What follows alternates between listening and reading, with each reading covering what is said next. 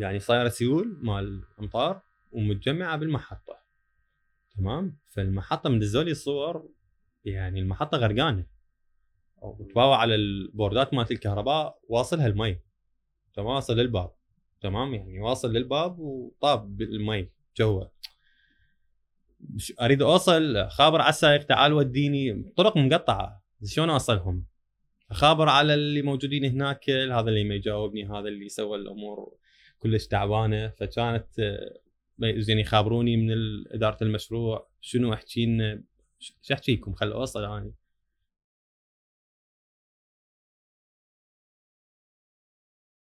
أهلا بكم بودكاست تجارب.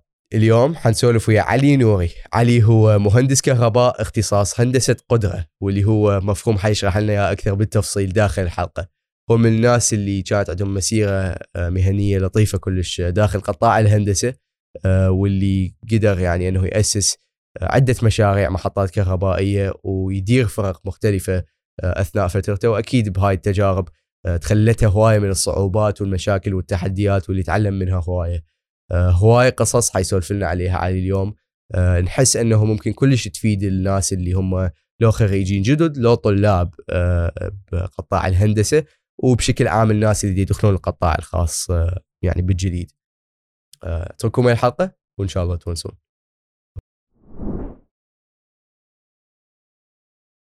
شلونك علي؟ زين أنت شلونك؟ الحمد لله كلش بخير وفرحان إنه قدرنا نجيبك اليوم على البودكاست آه، تنوع من الضيف شوية مميز زين يمكن مو كل يوم نجيبه لذلك أنا كلش متحمس آه، لهالمحادثة وشلون حتصير إذا نبدي بمنصبك الحالي علي فشنو تقدر تقول لي هو؟ آه أنا أشتغل بشركة تشتغل بمجال الطاقة الكهربائية Hitachi Energy آه ك service engineer مهندس خدمة بالعربي يعني إنه شغلتنا إنه صيانة المعدات تنصيب المعدات وفحصها وصيانتها معدات اللي تستخدم بالمحطات الكهربائية اللي هي بالتوليد ومحطات التحويل والتوزيع. ذبيت كم مصطلح راح نجي ورا شوية بس هسه اختصاصك هو هندسة القدرة. شنو هو هندسة القدرة إذا نبدي بيها؟ وشنو معناها؟ ليش اختاريتها هم يعني يمكن هذا نقدر بعد. شوف هي أقسام الكهربائية تقسم إلى ثلاث أجزاء اللي هي هندسة القدرة والاتصالات والإلكترونيك الفرع عن البقية هي واضحة من اسمها من تفاصيلها هندسة القدرة إنه أنت تفهم مبادئ القدرة الكهربائية اللي مستخدمة بمحطات التوليد توليد القدرة الكهربائية وتحويلها إلى الحد الاستهلاك اللي هو الحمل يعني. وندرس أنظمة السيطرة على هذه المحطات آه، ندرس آه، توزيعها. حلو. شنو هي القدرة نفسها؟ وليش اختارتها هي بالأخص كمجال؟ اختارتها هي لأن يعني الخيارات اللي كانت موجودة عندي واحدة من الخيارات اللي موجودة عندي هي القدرة الكهربائية. لأن المجالات الثانية يعني ما ما تستهويني إنه أروح لها. أه بداياتي كنت أني بعيد كلش عن الكهرباء كنت أريد أروح أصلا هندسة مدني بس ما رحمت فاللي خلاني أروح على هندسة كهرباء شفت إنه ناس يقربون إلي انهم كانوا يشتغلون مجال محطات الكهرباء وكانوا يحجون ويعني شفت الشيء عجبني إنه تقريبا مثل ما أني أطمح إنه أشتغل بالمستقبل يعني. فكنت وأنا صغير إنه أحلم إنه أكمل هندسة بس قلت لك بمجال مو مجال الكهرباء بس هي شاءت الظروف انه رحت بالكهرباء وشو وقت قررت إنه يعني تروح كهرباء؟ خلينا نقول أكو شيء هو حفزك أكثر من أي شيء يعني أكيد هسه أنت ما ما شغلت هندسة المدني بس كان كذا قطاع مفتوح لك يمكن كان كذا اختصاص مفتوح لك هندسه أو خارج الهندسة. ديش هندسة كهرباء؟ مو قلت لك إنه هندسة كهرباء إنه أني كنت أسمع وأشوف إنه الشغل وإنه هو شغل بمحطة كهرباء يعني ما محدد باختصاص واحد. إنه أنت تشوف هي المحطة تكون بها أعمال مدنية ولا تكون بها أعمال ميكانيكية ولا تكون بها أعمال كهرباء وأعمال سيطرة. فهواي أشياء بيها. يعني مشروع شامل لكل شيء بمجال الهندسة. بحت هندسة مجال الهندسة بحت. فشفت إنه أكو فرصة إنه إنه أشتغل بهذا المجال وحبيت الموضوع يعني. مرات أنت تنجذب الشيء آه، ما تعرف أنا أحكي لك مو هسه يعني أحكي لك عن تفكير في حينها يعني. تنجذب الشيء على الأشياء اللي تسمعها وتشوف إنه هو بي يعني بي هواي أشياء قلت لك مثل حلم الطفولة اللي كنت أحلم به إنه مشروع كبير وكوادر كبيرة وآليات وهي شيء هذا كان يعني كحلم صراحة. دخلت بعدين الجامعة يعني اختصيت بهندسة القدرة. ليش هندسة القدرة؟ وهي هندسة القدرة هي إذا مو غلطان قسم داخل هندسة الكهرباء يعني لو إي نعم هو هندسة الكهرباء بها هندسة قدرة والكترونيك واتصالات. الفرع البقية مثل ما وضحت لك إنه هي يعني واضحة من اسمها. الإلكترونيك تختص بالشغلات الإلكترونية والاتصالات هي اتصالات. وإذا تباوع همينه مثلا على الاتصالات يعني حكينا شوية عن هذا القطاع ويا أحمد صادق صار بالحلقة الثالثة. قطاع شغال قطاع بيه فلوس قطاع بيه شركات ونشط إلى حد ما يعني. شنو جذبك أنه لهندسة القدرة بشكل خاص يعني؟ ما أحب العمل المكتبي ما أحب إنه يعني شغلات الإلكترونيات والسوفت وير والبرامجيات وهذه الأمور ما أحبها يعني. أحب شغل اللي موجود ب يعني أكون بسايت يكون كوادر وياي تشتغل تحت ضغط كبير. أوكي هم مجالهم أكيد أكو نوع من الضغط بس أنا ما أحب أشتغل إنه بمكان واحد بمكتب وقاعد طول وقتي هاي فهمتك وبذاك الوقت يعني كان اكو قطاع نشط هيك شيء يعني كانت آمالك إنه أنت راح تتخرج قبل تتعين مثلا؟ يعني أنا ما كنت أحلم تعيين قد ما أحلم إنه يعني شغل إنه أنا أحب اشتغله آه، القطاعين كمثال إنه الكهرباء أو الاتصالات. فإن مجالين كان الناشئه تعتبر بالعراق. إحنا المنظومة الكهربائية بعد ال... يعني الحرب آه، كانت آه، شبه منتهية. والاتصالات هي أصلا دخلت لنا جديدة يعني. فهي مجالات واسعة. الفترة اللي دخلت بها اني الجامعة تقريبا كل المجالات هي واسعة إنه ممكن واحد إنه يروح ويمشي بيها وينجح بيها. 2007 أنا دخلت الجامعة يعني. فهمتك ما دام هم جبناها على 2000 وما بعد 2003 إذا انباع على هذا القطاع بهالفترة آه، خصيصا يعني نسوي نوع من ال overview عليه لهمين الناس اللي يحتاجون يعرفون أساسيات هذا القطاع. فشلون يشتغل هذا القطاع؟ قطاع الكهرباء بشكل عام وهندسه القدرة آه، بشكل خاص.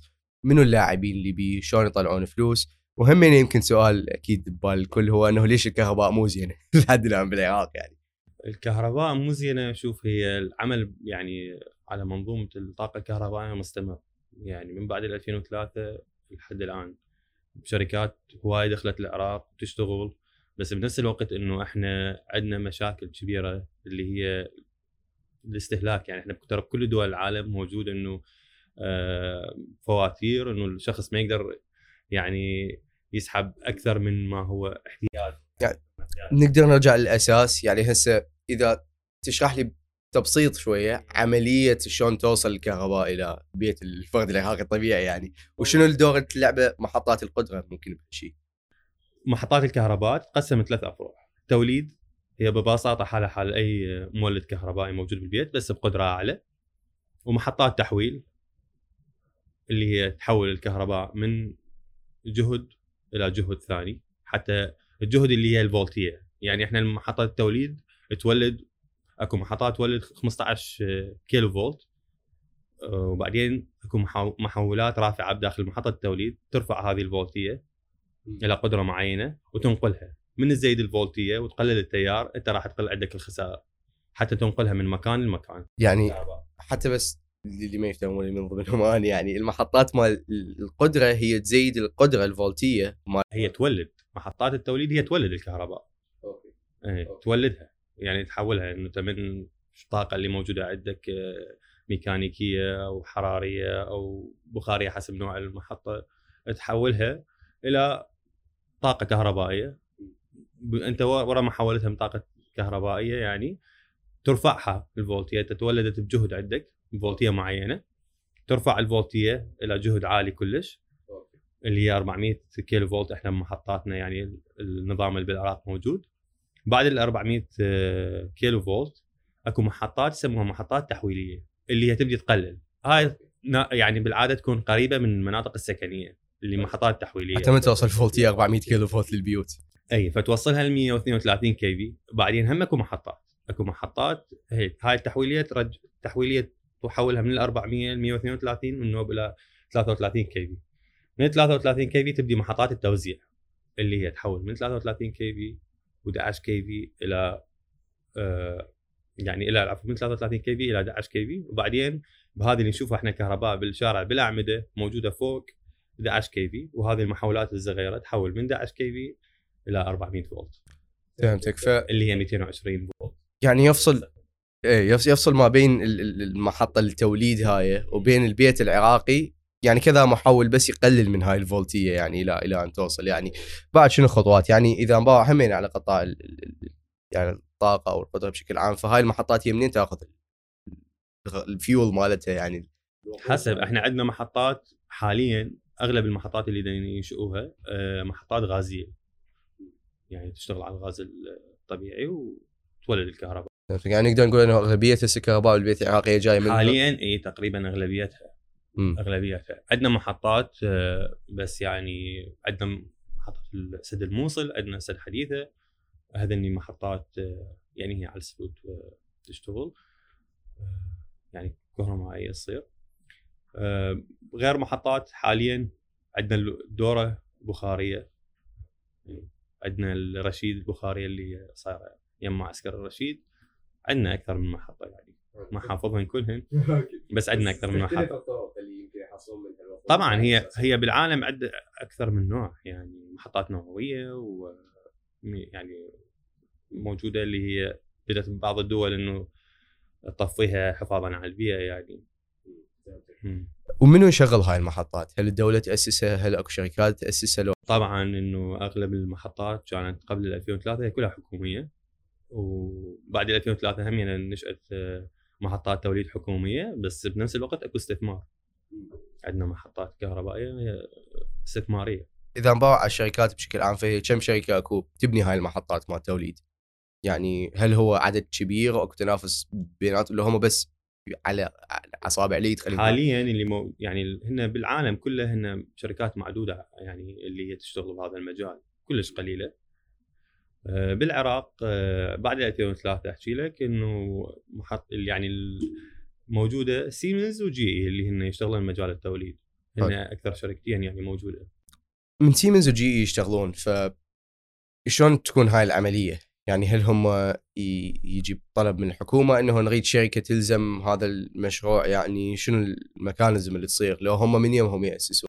لا لا مو أكيد مو من يومهم هي أكيد طلب من الحكومة يعني. هذه بنى تحتية تعتبر.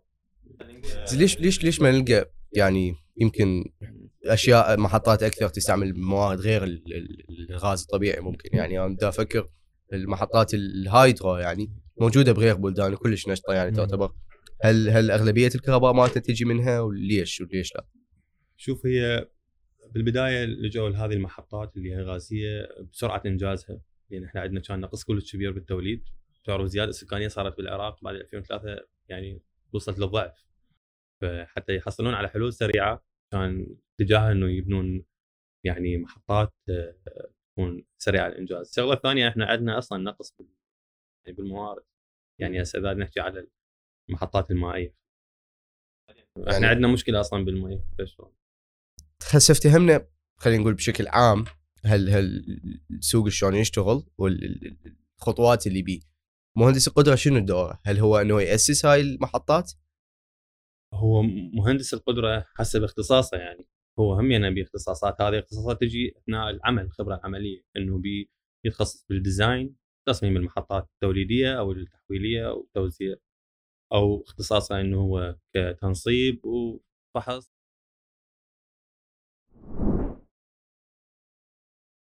قضيت كذا سنة أثناء الجامعة آه، درست بيها تعرفت على المفاهيم خلينا نقول الأساسية مال هندسة ال- القدرة. آه، تخرجت. آه، بموقف أنت انحطيت بيه يمكن ما عندك أكثر كمية من الخبرة. يمكن ما عندك أكبر كمية من المعارف بهذا القطاع لكن شلون قررت إنه أوكي وين راح أبدي مسيرتي المهنية خلينا نقول؟ وين راح أبدي أشتغل يعني بهذا القطاع؟ وشنو شنو تعلمت من هالشيء هالفترة يعني؟ شوف هو هم كل طالب من يوصل مرحلة رابعة إنه ورا ما راح يتخرج وين راح يشتغل. وشلون راح يبدي؟ ف يعني بالفترة اللي أنا تخرجت فيها آه، كانت الفرص تقريبا قليلة يعني. الأجيال اللي قبلنا المراحل اللي قبلنا إنه كانت فرص عندهم أوسع. فرصة التعيين ما كانت مستحيلة بالنسبة لي يعني كان ممكن أقدر أحصل تعيين عن طريق معارف أو يعني بس آه، ما رحت للتعيين ولا اختارت إنه يعني أكون يعني موظف. مو انتقاصا من الموظف لا بالعكس بس يعني أنا بطبيعتي إنه دائما أحب أتعلم أحب أطور روحي. فشفت القطاع الخاص يعني يعطيني آه، فرصة أكبر. هذا الشيء. حلو. هل تشوف إنه يمكن كان الضمان بالقطاع الحكومي هو الشيء المغربي؟ يعني إنه أكيد هي شيء مهم إنه تتجمع يعني راتب وهم عندك تقاعد يعني بعدين راح ينصرف لك يعني آه، هل هل هذا كان شيء تفكر به لو تقول إنه أوكي يعني إذا أفوت بالقطاع الخاص واطلع فلوس حتطلع اغات الفلوس اطلعها بالتقاعد شلون كان تفكير ذاك الوقت؟ يعني هي يعني ماديا هل شنو كان أفضل؟ هو ماديا أكيد القطاع الخاص يعني راح يكون أفضل أنا ما أحب أفكر إنه دا أشتغل 20 سنة من عمري مثلا أو 30 سنة بمكان أنا ما مرتاح به حتى بعد ال 30 سنة أنا دا أرتاح يعني هذا شوف شيء مو منطقي يعني يعني إذا هسه مثلا ما أجرب وأتعب وأشوف فرص وأغير شلون شلون أعرف الحياة شلون أطور نفسي شلون أشتغل بشيء أنا أحب. يعني ليش دا أقيد نفسي بشيء وأبقى سنين يعني عمر؟ وانت خلصت 20 سنة و30 سنة مش بقى من عمرك يعني. فهمتك. فشو اشتغلت رأس التخرج يعني؟ كنت ادور على شيء باختصاصي أي شيء أي شيء أي شيء يعني. أي. ف كان أحد أقاربي آه، مدني. فجاب لي فرصة إنه أنا أشتغل يعني مشروع بس هو مشروع مدني يعني مو باختصاصي مجرد إنه أشتغل. كان راتب لا بأس فيه يعني. فما يعني قلت له ما أريد. يعني ما ادري أشتغل بشيء راح تكون المنفعة مالتها وقتية. إنه أنا حاشتغل بشيء مو اختصاص لا راح أقدر أطور نفسي به ولا راح خبرة أقدر أستفاد منها أحطها بالسي في مالتي إنه أنا أقول. يعني كهرباء أقول لهم أنا مشتغل مثلا على المساحة مثلا أو مشتغل بها فورمن على يعني أكيد بس كان من يعني ممكن يكون من الصعب إنه هسه بهيج نوع من السوق إنه تحصل لك وظيفة بهذا الاختصاص مالتك بالتعيين ف ما, ما كنت أريد التعيين. لا أقصد بشكل معين يعني. شوف آه، يقولون اللي يدور آه، يعني أو بيت فيه فأني يعني ظليت أدور على شيء آه، باختصاصي ولقيت شيء بس هو هذا الشيء يعني مو كان ملبي للطموح إنه اشتغلت ويا مقاول عراقي. يعني مقاول عراقي اللي هو مقاول عبارة عن مسوي له شركة شخص هو وما يداوم ومشغل بس هو حتى هنا نفسي شنو شنو مقاول؟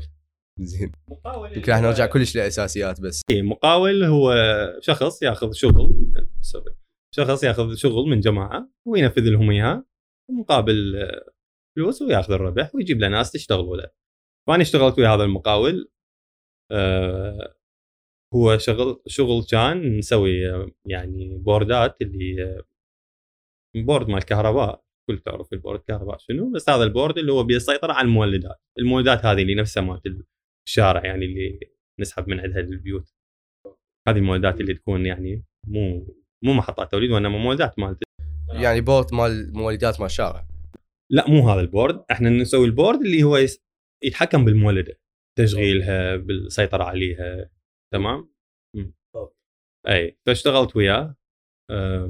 اشتغلت تقريبا ثلاثة شهور ونص أربعة أشهر بهالمدة هذه. ما حصلت أي شيء ماديا طلبت والله. أي يعني فكان هو كان شخصية رهيبة كلش يعني.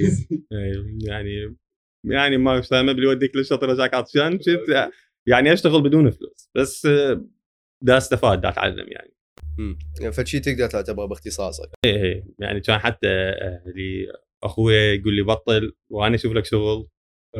أقول له لأن أخوي يعرفه يعني سامع بي لأن أخوي هم مهندس ميكانيك ويشتغل هذا المجال. فقال لي بطل وأنا أشوف لك شغل. هاي؟ قلت له لا. يعني إذا ما القى شغل بديل لا أنا ما أبطل. وبقيت عادي. انطرد واشتغل. ليش؟ دا اتعلم. أنا تخرجت تتخرج من الجامعة يعني ما عندك ذيك المعلومات إنه أوكي تاخذ معلومات عامة تاخذ مبادئ الهندسة يشرح لك شغلات بس إذا انت ما تمارسها بشكل عملي ما راح تتعلم. إذا ما تحتك بالسوق وتشوف بعينك أكيد ما فتش تعتبرها هاي الفرصة لك بالنسبة لك إنه تحتك بالسوق وتشتغل ببلاش بالله يعني ما كنت خلاص. يعني ما كنت يعني أفكر بهذا الشيء وكنت أوكي محتاج الفلوس إيه. بس ما كنت أفكر بهذا الشيء يعني أكيد كل شاب هو حلمه اول ما يتخرج إنه يشتغل يجيب فلوس بتعبه وإنه يعني أكيد عنده احتياجات خاصة بس يعني ما كنت محظوظ إنه صبرت على ذيك الفترة لحد ما لقيت شغل ثاني شغل ثاني هو اشتغلت آه، عامل بمحطة كهرباء اجور يوميه مشروع ببغداد هو كان يجيبون ناس يعني هم ما يريدون مهندسين يعني يريدون عمال تشتغل كعامل. بأجور يومية يعني. مو أجور يومية هذا اللي هو بأمر إداري وأنت موظف لا. عامل يعني هم عامل. إي اللي يجيبك اليوم تشتغل باكر يجوز يقول لك لا تجي. هيك الموضوع. فاشتغلت. آه وتقريبا يعني ست اشهر ثمان اشهر هيك شيء وهي هاي كانت آه، شلون يعني نقطة تحول. يعني اشتغلت بهذه المشروع محطه كهرباء محطه تحويلية كانت. بفلوس كانت بس أوكي كانت تتأخر بس أكو فلوس بالنهايه بس إن نشتغل يعني يعني هو المشروع تابع لوزارة الكهرباء. فنداوم من الأحد للخميس. وعطى رسميه و- فهي أكيد بس الأيام اللي نداومها هي محسوبة لنا أي فبس هذه الأيام كانت محسوبة لنا واشتغلت وكنا يعني مو بس اني الخريج اللي كنا موجود من العمال كان أكو باختصاصات كان أكو واحد مخلص دار اقتصاد يمكن أو محاسبة ما أتذكر وصديقي صار تعرفت عليه هناك كان مخلص قانون. بس خوش فلوس بيها كان. يعني أتصور هيك مشاريع ممكن إنه يومية عامل 25000 باليوم آه أوكي. إيه لا لا يومية عامل. إيه عنده شغل عامل يعني.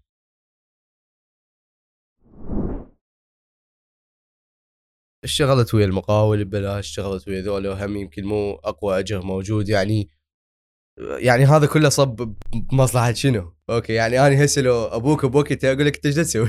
زين يعني أعرضي أعرضي لك فرصة بمبلغ لطيف يعني مرتب يعني تالي تجي والله تريد تشتغل باختصاصك يعني شنو الفكرة ورا هالشيء يعني؟ الفكرة ورا هالشيء هذا ورا كل هذا اشتغلت قلت لك كعامل بهذه المحطة كانت الشركة المشرفه على هذا المشروع هي شركه سيمنز فتعرفت عليهم و... واخذوا رقم تليفوني قالوا لي إحنا ممكن المشاريع الجايه ممكن ندز عليك يعني فقلت لهم أوكي وأنا اذا اشتغل ويا وزاره الكهرباء بهذا المشروع آه، شركه آه، كتربيلر للمولدات اللي كانت الشركة العراقيه اي آه، كانت أكو فرصة عمل بالبصرة. أشتغل ك يعني مشغل يعني مهندس تشغيل وصيانة. يعني على محطة مال مولدات صغيرة تولد كهرباء ال- يعني ال- للمشاريع النفط فهمتك. مهندس تشغيل هو يعني هن أكو مولدات. آه، تشغلهن تمام؟ وتراقبهن وإذا يصير عطل تصلح. أوكي؟ إي. ف إي هو هو بالضبط هو هاي كانت الوظيفة. اشتغلت طبعا وقعت عقد وياهم واشتغلت وياهم.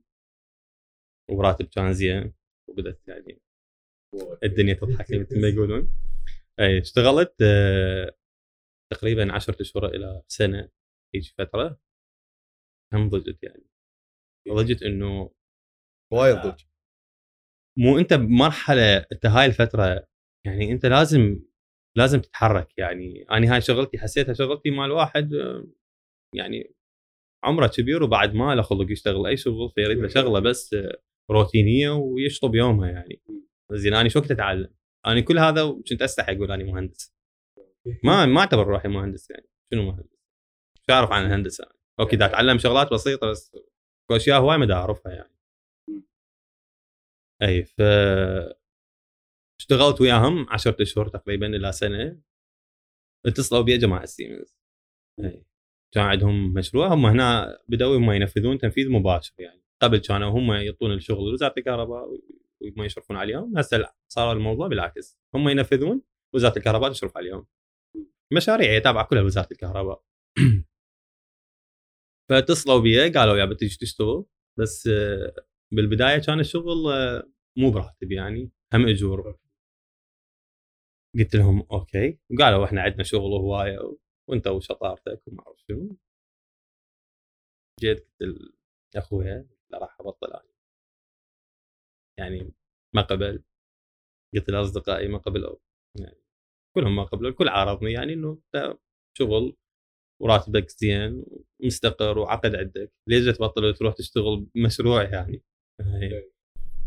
فقلت لهم لا أنا المدير مالتي يعني اللي كان بهذه الشركة ما قبل. عبالة ضايج من البصره قال لي انقلك بغداد ولا تبطل. وأني يعني شلون متفائل بيك وهيك شيء يعني الحمد لله أني بأي شركة اشتغلت إنه الكل كان يعني راضي عن أدائي. فقلت له لا اني ما لازم. أوكي بطلت.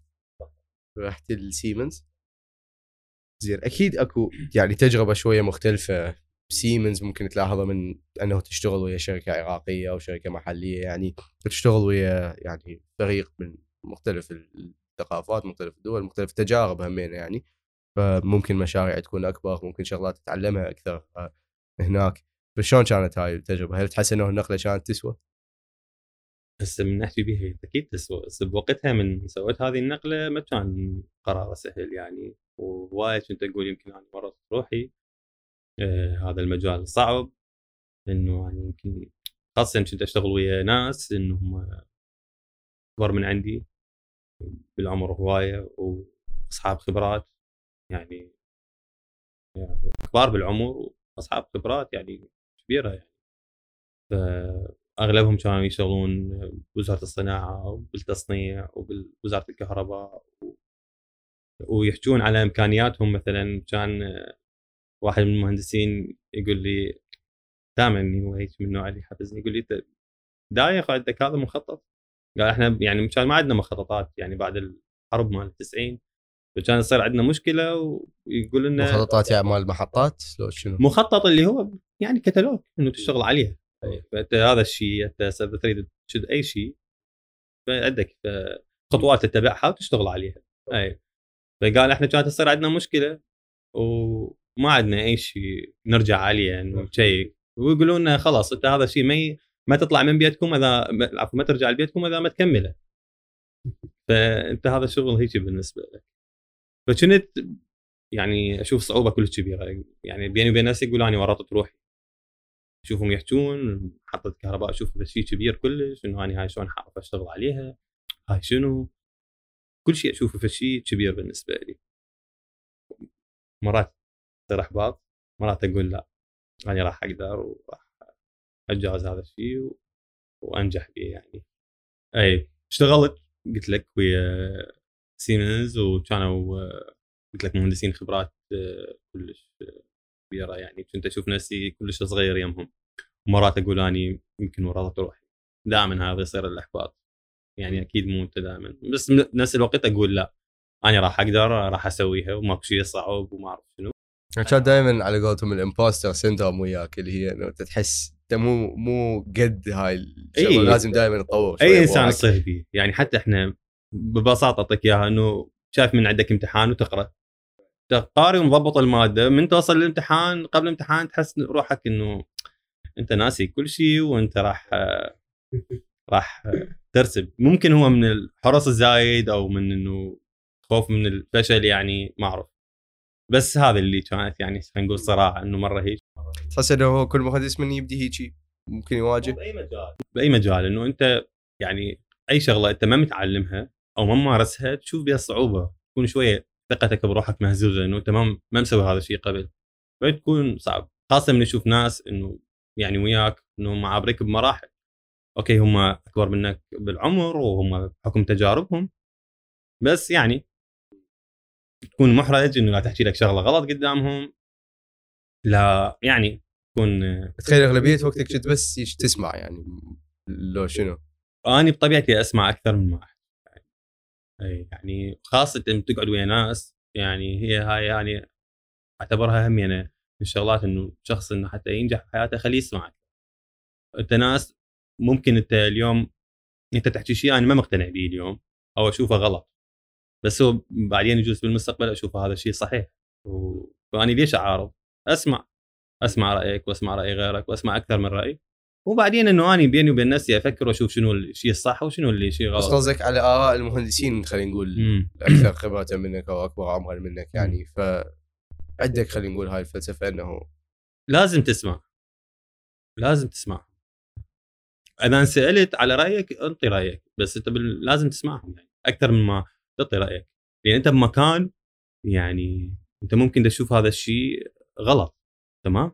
بس أنت ما عندك الرؤية الكاملة أنت تتبعها من من جهة واحدة. هو دا يشوفها من أكثر من جهة بحكم خبرته بحكم إنه هو يعرف الخطوة الثانية شنو.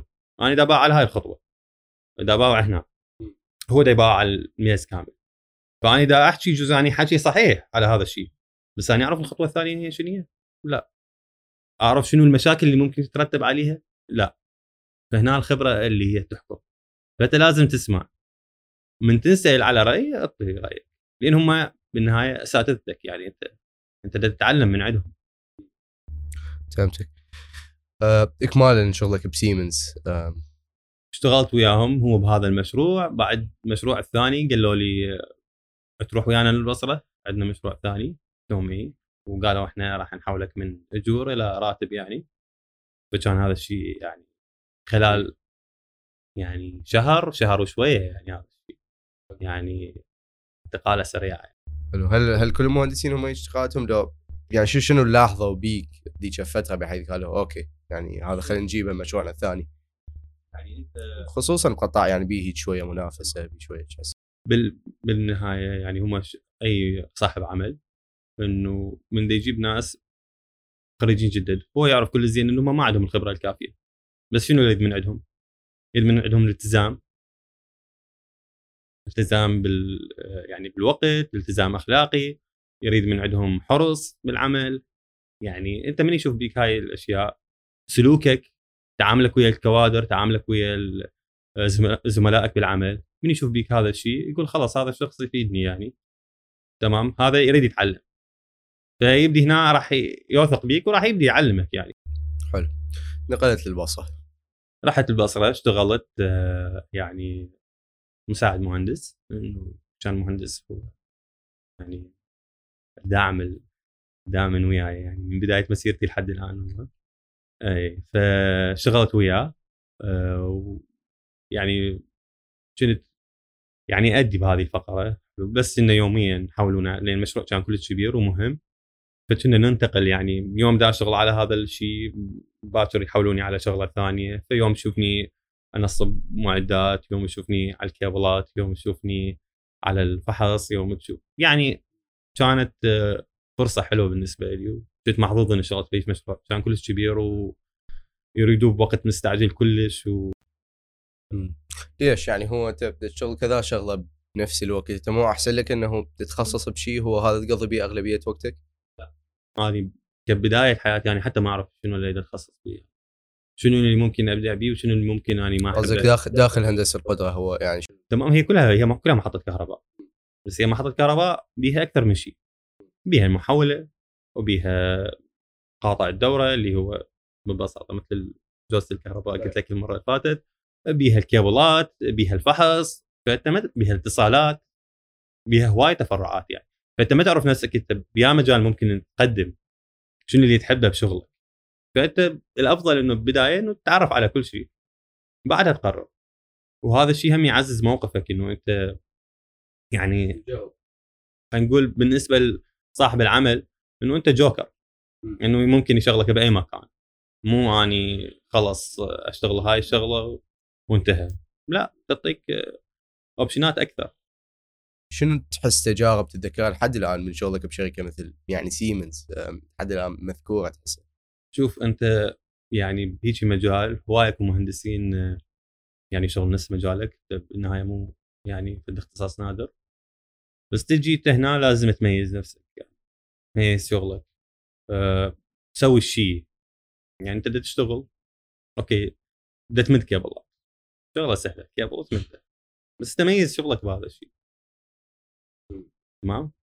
أه وفر يعني أنت بدك تشتغل هو حرصك على العمل هو بالنهاية يعني أنت تقدم شيء لصاحب العمل بس بالنهاية هو إلك. يعني أنا اليوم مثلا من دا أوفر آه، يعني دا أقلل التكلفة مالت العمل ودا أسوي شيء بطريقة حلوة ومرتبة بحيث ما يرجع لها مرة ثانية ويصير بها مصاريف. آه، ما تصير يعزز موقفه هو كشركة. تمام؟ يعني إذا نحكي على شيء بدقه العمل. أكو مواقف هيك كانت؟ يعني طبعا اي أكيد أكو هواي مواقف يعني. فانت لازم تميز شغلك الكل هو يمد والله. بس تمد بطريقة تختلف. كنت تمد بطريقة تختلف طبعا يعني؟ تمد بطريقة تختلف. أوكي. إيه، إيه. فهذا كمثال بسيط يعني. أنت كل شغلة أنا يعني دائما عندي مبدأ يعني من أشتغل إنه أنا أقول هذه الورقة إذا أجيبها وأحطها هنا تمام؟ أنت صرفت عليها جهد ووقت. أقدر أجي وأشمرها هيك شيء هو نفس الجهد ونفس الوقت أخذت من عندي. تمام؟ بس شنو المشكلة؟ راح يجي غيرك لازم يعدل أو تجي أنت تريد تستلمها تقول لي لا هاي أرفضها. ليش أنت مشتغلها هيك؟ بينما اني إذا أجي وأشتغلها مرة واحدة صح. اني وفرت وقت ووفرت تكلفة. فدائما كانت تصير عندنا مثلا مشاكل. إنه إحنا ننجز من فد مشروع وتكون عندنا ملاحظات من تجي الجهة المشرفة أو تستلم من عندنا. فلازم أنت تعيد الشغل. وهذا بتكلفه وبوقت وحتى بموقف يعني مو حلو على الشركة. فأنت كنت لازم تشتغل هيك حتى تميز روحك. مو أنا كنت أسوي هذا الشيء يعني. دائما من أشتغل شغلة ما أرجع له يعني من أطب شيء ما ما أرجع له مرة ثانية. بالعكس يعني حصل يعني كلام حلو دعم حلو من كل الأطراف. هذا الشيء بالنهاية هو ترى انت أوكي تقدم للشركة وتقدم للصالح العام. بس خلينا نحكي بشيء مختلف شخصي. بالنهاية إحنا كليتنا تهمنا مصلحتنا. أني هذا الشيء دا اقدمه إلي. دا اقدمه لخبرتي. اللي يقولون من يقولون علي سوى فلان شغلة. يقول brand شخصية. إي اي علي سوى هذا الشيء بالنهاية هذا إلي. المكسب إلي راح يكون. الشركة اليوم موجودة باكر يجوز ما موجودة. أكيد وصلك الشيء هذا. يعني شنو تشوف فادك بعدين بالمحصلة على المدى الأبعد؟ بالمحصلة إنه أني كنت أشتغل ويا هاي الشركة اشتغلت وياهم خمس سنين يعني ما عندي عقد وياهم. أوكي؟ كنت أشتغل وياهم بدون عقد. ما قعدت يوم ما قعدت. ليش؟ إحنا جبناها بداية كلامنا على الضمان الاجتماعي. أنت خبرتك هي ضمانك الاجتماعي. أنت ذا اليوم ملتزم وعندك خبرة وملتزم ومهتم بشغلك خلاص بعد لا تخاف يعني. تسوي الشيء الصحيح اشتغل. اشتغل بالشيء الصح. وانت ما تسوي فد شيء إنه هو أنت ما تخترع فد شيء. يعني حتى لا أحد يقول إنه مثلا أكو أشياء صعبة أو شيء. هو ماكو شيء صعب. إنه أنت إحنا بالنهاية بدنا نطبق شيء هو موجود خطواته موجودة وتعليمات موجودة. أنت مجرد طبقها بشكل صحيح واشتغل بإخلاص. يعني أكو هواية للأسف إنه يجي يشتغل يقول لك يا معود أني اشتغل شلون ما كان. هم إيش يعطوني راتب في مراضي على الراتب إنت بطل. ليش تشتغل شغلة غلط؟ أنت هاي حضرك إلك. أنا اليوم إذا عندي تذمر على شيء أعوفه.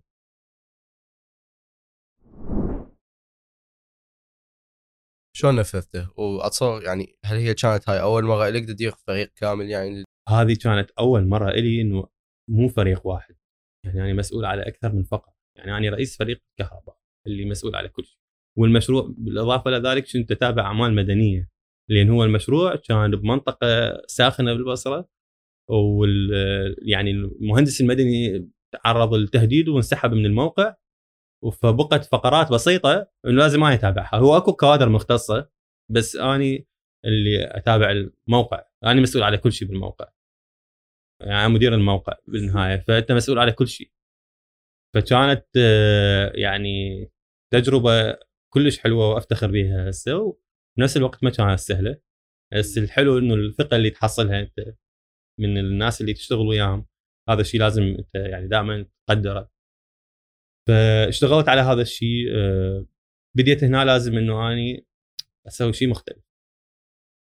شلون أسوي شيء مختلف؟ أبسط شيء كان إنه كوادر كانت كلش قليلة. كوادر الكهربائية اللي هم يسوون الإنهاءات مالت الكيبلات control cable اللي هذه الكيبلات الأسلاك فيها أسلاك وهذه الأسلاك لازم تربط داخل بوردات مال الكهرباء بس بكمية كلش كبيرة. يعني المحطة توصل بها إلى 2000 كيبل أو أكثر. وكل كيبل بطرفين لازم آه، يربطن فيعني أنت عندك 4000 نهاية كيبل وإنه هذا لازم تشتغل.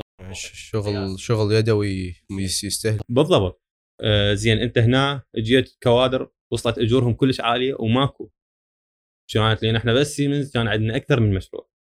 وأكيد من تقول له تعال البصرة مو مثل من يروح يشتغل بالوسط أو بال يعني فرات الأوسط أو بغداد. بصرة جوها حار آه، طريقها طويل فصعب هذا الشيء. هنا كان أول تحدي بالنسبة لي. ما لقيت كوادر. فاني تعال لازم تدرب كوادر. فدزيت على ناس جبتهم طبعا من المنطقة من المنطقة نفسها حتى ما أواجه صعوبة لأن المنطقة كانت ساخنة وتهديدات و... فكنت لازم أقنعهم إنه يباتون بالموقع. أوكي. وأدربهم. طيب. فكنت لازم تجيب ذولا وتدربهم وتسلمهم شغل. وهذا أول شغل بالنسبة لك أنت مسؤول به. يعني تجيب ناس أول مرة تشتغل؟ وأنت أول مرة تشتغل. لازم تسلمه وعندك وقت محدد. فكان هذا تحدي بالنسبة لي. بس أنت بعد هنا شطارتك إنه شلون تكسب الناس شلون تخليهم يثقون بيك شلون. فكان الشغل بالنسبة لهم يعني متعة. متعة. لأنه يعني هو دي, يتفنن بالشيء يعني إحنا بدنا نسوي هذا الكيبلات ننهيها بس بطريقة حلوة مرتبة. بحيث ياهل يجي يتعجب. من يجون مهندسين من وزارة الكهرباء يشوفون الشغل. كان هذا الشيء كلش يعجبهم ويقولون هاي شلون هيك وشيء مرتب وبدت توصل الحكي. هم قاموا أذا أني مرات أقول لهم شوية استعجلوا يعني ترى صار كلش الموضوع. ما ترتيب اوفر ما يقبلون. صار هم هم حرصوا على العمل أكثر من عندي. الكوادر اللي يشتغلوا وياي.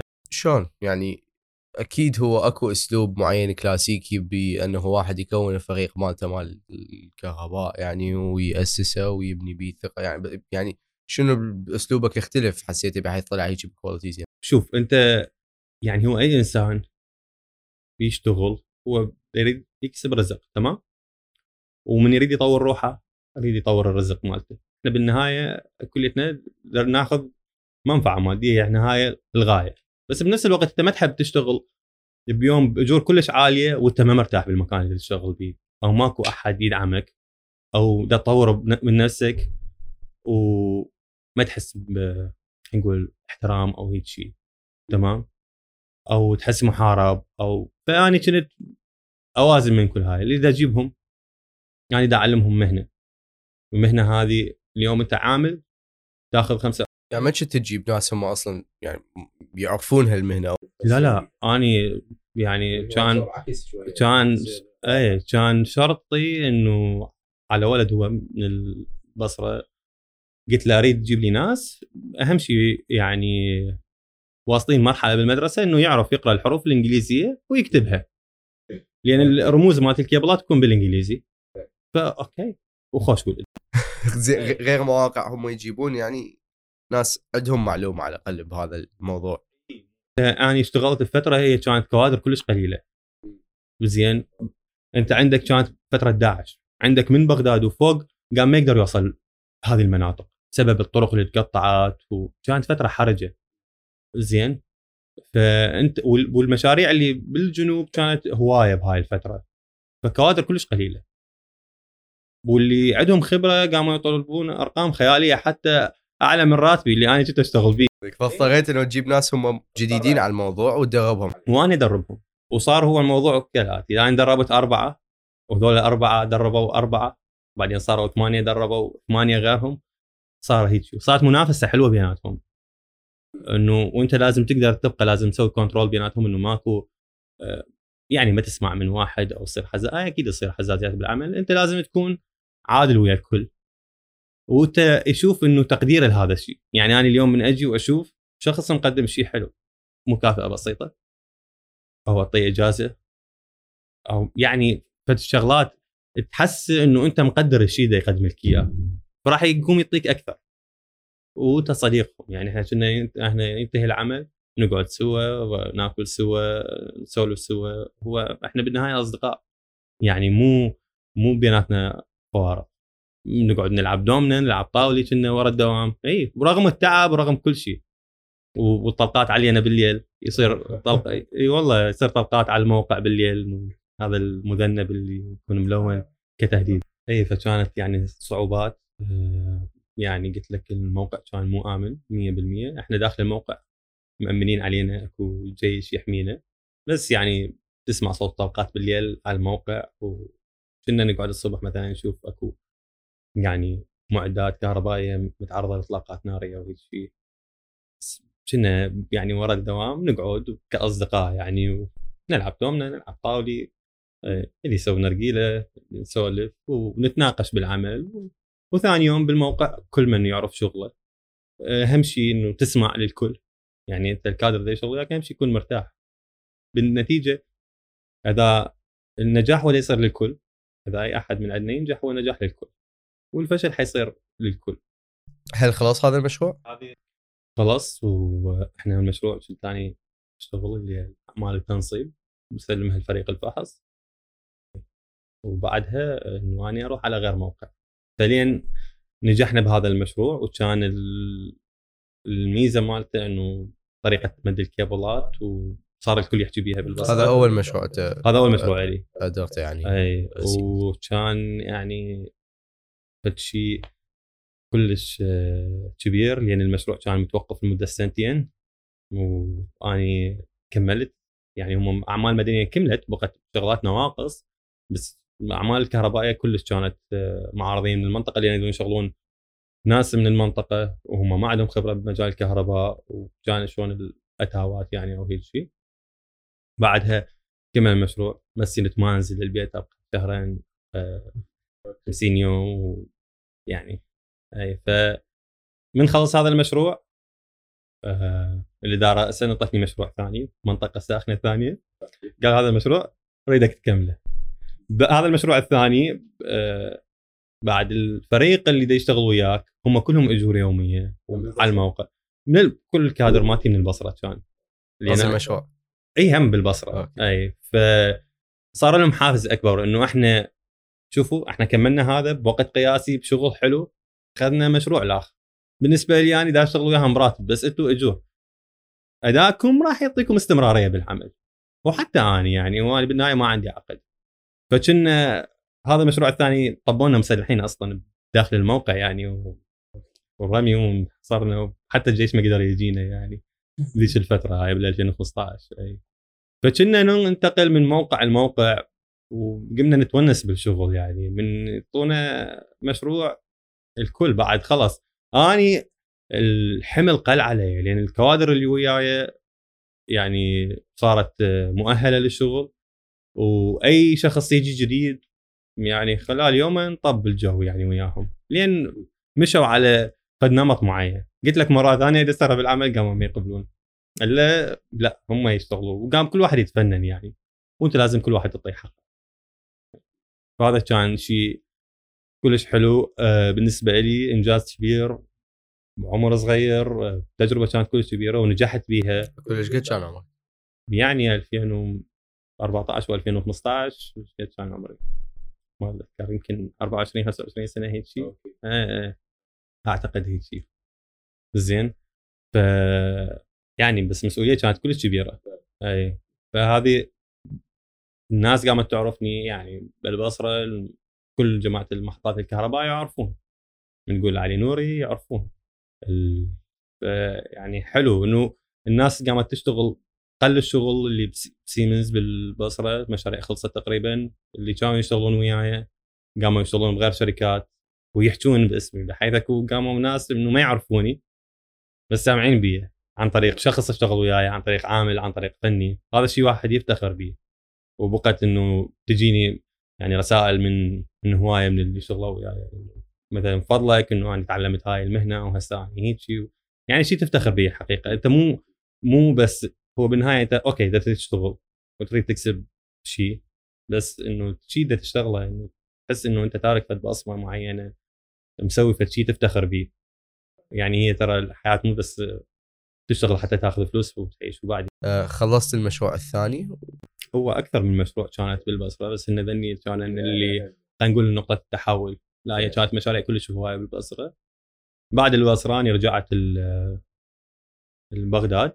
هم اشتغل ويا سيمنز بدأت مشاريع سيمنز تقل بسبب يعني الحكومة صارت موازنة قليلة والحرب اللي كانت عندنا وانتهى يعني بدأت امور اقتصاديه تقل والنفط نزل وهاي الأمور فقلت المشاريع. بقيت أشتغل أنا ويا سيمنز طبعا ما عندي عقد وياهم بس ما استغنوا عني. لأن إنه يعني قلت لك المقدمة كان شيء كلش كبير بالنسبة لهم. وهذا الشيء حلو إنه قدروا. جبناها إحنا دائما أنا اركز على إنه ضمان اجتماعي وضمان اجتماعي. أنا قل الشغل وما بطلوني. بقوني وياه. وأستلم راتبي كامل. وكانوا يحاولون دائما هيك يقول لي شغل بس حتى إنه حتى يحافظون علي. مو وحدي طبعا أكيد أكو وياي أكثر من واحد. بس القصد إنه نقول إحنا بقونا 10% من الكادر. وهذا الشيء يعني تفتخر به. أه هنا إنه قلت لك إنه واحد من يشتغل شيء صح وهذه سمعت هالشغله اتصل بي الشخص نفسه اللي قلت لك اللي هو كان دائما يساعدني وأنا دائما أستشيره بالشغل شيء قال لي علي إحنا عندنا شغل. قاعد هسه انت لو تشتغل؟ لا أنا هيك وهيك حاليا ويا سيمنز بس ما عندنا شغل يعني. مبقيني لين يستحون من عندي. إيه، فقال لي عندنا شغل. إيه، بس شغل شهرين ثلاثة. إذا ما عندك شيء تعال اشتغله. قلت له okay بس أعطيهم خبر الجماعة يلا أجي. فاتصلت بالإدارة مالتي قلت لهم يا يعني جاني شغل بفلان مشروع أه تابع شركة ABB ورايديني على الموقع مدة شهرين ثلاثة. اني أخلص شغل وياهم أرجع وياكم إذا تريدوني وإذا يعني ما عندكم شيء وخلص. رحت اشتغلت بهذا المشروع. كانت المقابلة مالتي ما طولت. كان مدير الموقع قابلته ف قال لي أنا ما احسب وياك مقابلة فنية لأن أنت الناس اللي الأطراف اللي رشحتك يعني أنا كلش أثق بيها وبخبرتها فماكو داعي نسوي مقابلة أصلا. بس وقت تقول لي وقت تقدر تبلش. قلت لك كيفك يعني الأسبوع الجاي كان نص أسبوع يمكن. بلشت وياهم. اشتغلت. أي بي بي هي شركة هم مجال تحويل طاقة يعني مجال محطات كهرباء تحويل وتوزيع يعني كلها يعني ما غيرت اختصاص يعني من صرت سيمنز لحد الآن ما غيرت الاختصاص مالتي هو بمجال محطات الكهرباء. اشتغلت وياهم و يعني بعد شهر شهرين إنه هنا صار أكو شيء بالشغل آه، آه، أكو أشياء بالشغل تصير لازم تنحل هذه الأشياء. فانه اذا ما تنفذ بطريقة صحيحة زين إنه هي تسبب تأخير بالمشروع. ووقت كان محصور إنه لازم أنت هنا آه، تحل لهم هاي المشكلة بهذا الوقت. يعني مو مو يعني أنت أي شيء أثناء التنفيذ راح تجي راح تلقى مشاكل أكو معوقات بالعمل تتعارض مثلا ويا فقرة ثانية آه، لازم تلقى فد حلول تمام؟ أو أشياء إنه تجي تريد تطبقها على أرض الواقع راح تلقاها تختلف عن ما هي بالمخطط. فأنت هنا لازم تجي أنت مو اللي عندك هذا المخطط أنت تلتزم به تمام وتطبقه بس إنه أنت المحصلة النهائية شنو؟ إنه أنت تنفذ هذه الفقرة آه، وتكون مقبولة يعني من الناس المشرفه عليك تمام؟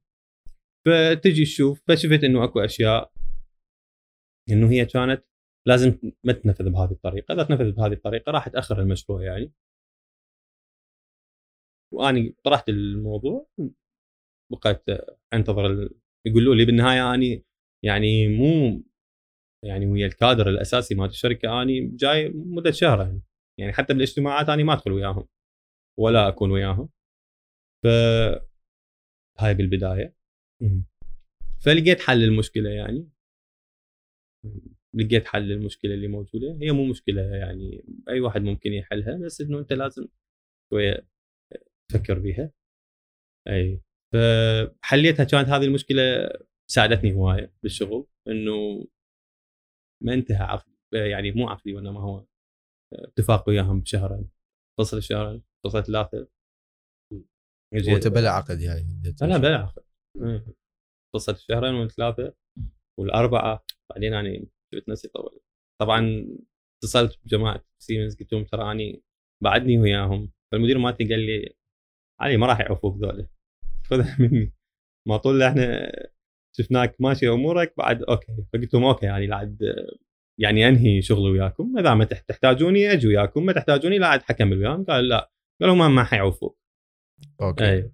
اللي هم سيمنز ما يعرفوا لا لا هو أبو. أبو سيمنز يقول لي هم ذول اللي حتشتغل وياهم ما آه، حيعوفوك okay، إيه،. فانت مشت أمورك يعني. فهمتك. أي كملت وياهم. وكانت يعني فترة إنه قلت لك اللي شهرين ثلاثة خلصت والأربعة تسالهم يعني أنا هسه خلص شغلي ليش باقي يعني هذا الشيء؟ أكو تجديد أكو شيء لو شنو الموضوع؟ قالوا ابقوا وهاي بدون بدأوا يعطوني مسؤوليات ثانية بال- بالموقع يعني مو بس قلت لك هاي الفقرة اللي رحت عليها أني خلصت فبديت آخذ مسؤوليات ثانية بالشغل مالتي. انعرض علي إنه أشتغل بتنزانيا. تمام؟ يعني مشروع. خارج العراق؟ مشروع خارج العراق كان أكيد وافقت رأسه. ليش؟ يعني- حتى حتى نبدي يعني هو دولة غريبة زين يمكن دولة غريبة آه، من. تقرأ عنها يعني خطرة. إيه، آه، يعني خطرة وغريبة يعني تجربة غريبة وبعيدة. بس آه، حسيتها شيء حلو يعني يسوى المجازفة. يعني وهذا الشيء كبير همين إنه انت مكان تشتغل به ما صار لك كم شهر ويرشحوك على هيك مشروع. وانت مشتغل بفقرة بسيطة هناك مرشحيك على إنه هم تكون مدير موقع. يعني تدير موقع لمشروع محطة؟ محطة تحويل. بتنزانيا أوكي. فكانت يعني تجربة كلش حلوة. هاي سنه هاي 2019 إيه، بدايتها الشهر الثاني الشهر الثالث أني رحت تقريبا إي. نهاية الثالث رحت. فأني بس عرضوا علي هذا الشيء ب 2018 يعني قلت لك أني يعني بلشت وياهم 2018 فورا كم شهر عرضوا علي هذا الشيء. ووافقت راسا يعني بدون أي أهلك إيش قالوا؟ يعني مو شيء شوية. آم، يعني دائما بعد آم، يعني هم ما يدخلون بي قرارات. أوكي يعني. ف وافقت مباشرة. وكان هذا المشروع آه، كل صعب بالنسبة لي. آه، يعني أتذكر لحد أنا أول ما رحت وصلت المطار يعني كل شيء مختلف بالنسبة لك. الجو يعني نزلت اني الرطوبة عندهم توصل 90 95% ويعني نفس ما تقدر تتنفس. فرحت بلشت آه، تعامل صعب كلش وياهم. هم يعني اتعامل وياهم يعني اللغة اللغة بالإنجليزي. بس آه، اللهجة مالتهم مختلفة يبلعون أحرف احتاجت لي ثلاث أيام يلا بديت يعني شلون أفهم حكيهم. الأكل كان هم تجربة يعني يعني أول يومين يعني ما أقدر آكل شيء. يعني يا دوب آكل فواكه بسكت هاي الأمور. يعني أكلهم أنا ما أحب الأكل الحار وما أحب البهارات وما أحب هاي الأمور. فهم يعني ثقافتهم هندية بالأكل وهذا الشيء أي. فكانت تجربة كلش بلشت بالمشروع كانت بي تحديات كلش هوايه هذا المشروع. آه، اولا آه، كانت آه، عندهم مشكلة بالجمارك فكانت التجهيز المواد للمشروع تتأخر كلش هواي. يعني تبقى بالجمرك شهرين وشهر ونص. فهذا الشيء ياخر ال- يعني تقدم العمل. الشغلة الثانية عندهم هي دولة استوائية عندهم مواسم أمطار. okay. والأمطار مو هذا المطر اللي عندنا. وين ما كانت يعني؟ وين بأفريقيا؟ آه، على خط الاستواء. okay. آه، okay. صايرة أكيد سامع. الحار يعني. أكيد سامع بموزمبيق. إي. هي بين موزمبيق وكينيا صايرة. okay. زين زين. الحر لا الحر درجه حرارة ال- توصل العظمى 34 33 بس ما تقدر توقف. أشعة بس كلش تحرق يعني. تبقى شوية تحترق أنت. بس من توقف بالفي okay. يعني بيه هواء بس رطوبة كلش عالية. بعدين الرطوبة تتعود عليها. أي. المطر كان عندهم كلش هواي والمطر مالتهم مو مثل مطرنا. يعني من تبلش تمطر تجر لك فد أسبوع مطر من هذا اللي مجرد ما تطلع أنت يعني غرقت. فهذا كلها تأثر على المشروع. تأخير آه يعني هاي كانت بالإضافة لأنه الجهة المستفيدة كانوا يعني كلش متشددين مشروع كلش مهم كان هذا. الحكومة حكومة. إي. حكومة التنزانيه فكان يعني كان هذا اللي هو نقول منصبه تقريبا نقول وكيل وزير أو هيك شيء هم عندهم شركة مال كهرباء. بس هي شركة حكومية. مم. هو كان مدير مال الشركة يجي يقول لي هذا المشروع ما يشتغل بهذا الموعد أنا أحطك بالسجن.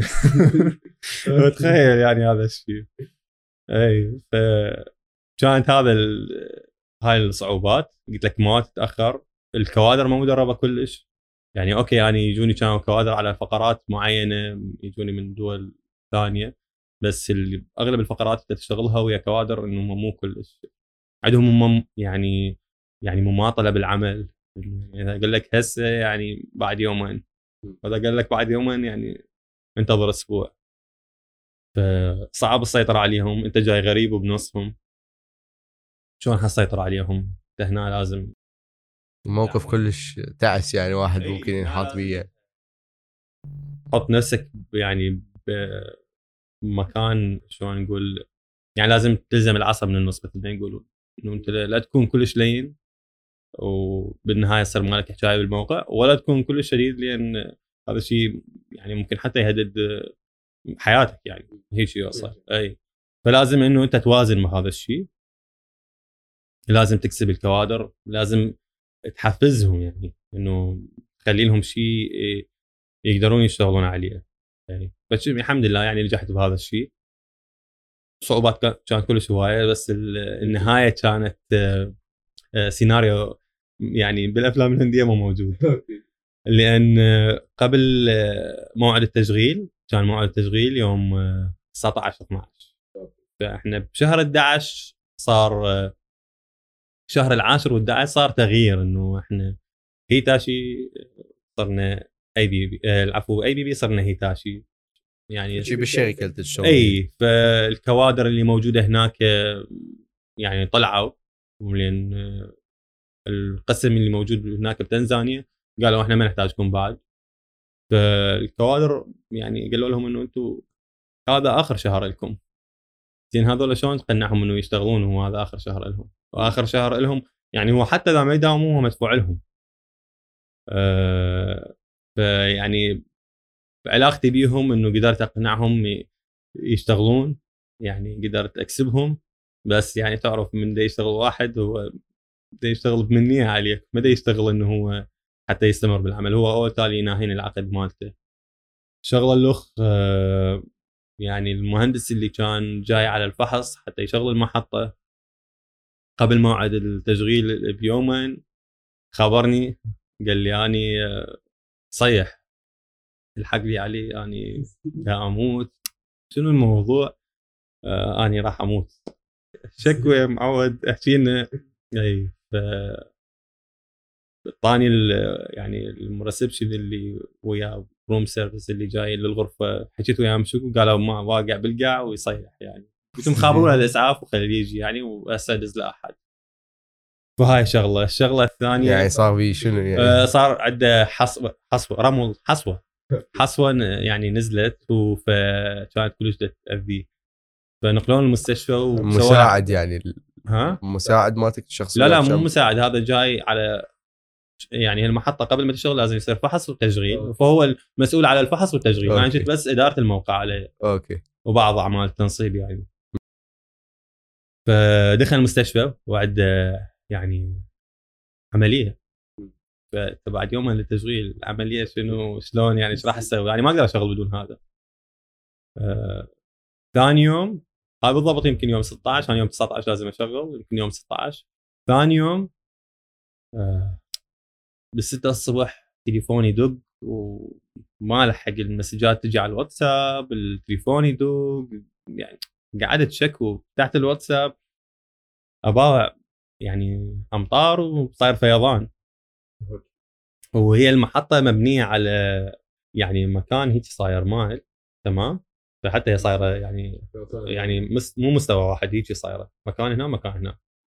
ف يعني صايرة سيول مال أمطار ومتجمعة بالمحطة تمام؟ فالمحطة من دزولي الصور يعني المحطة غرقانة.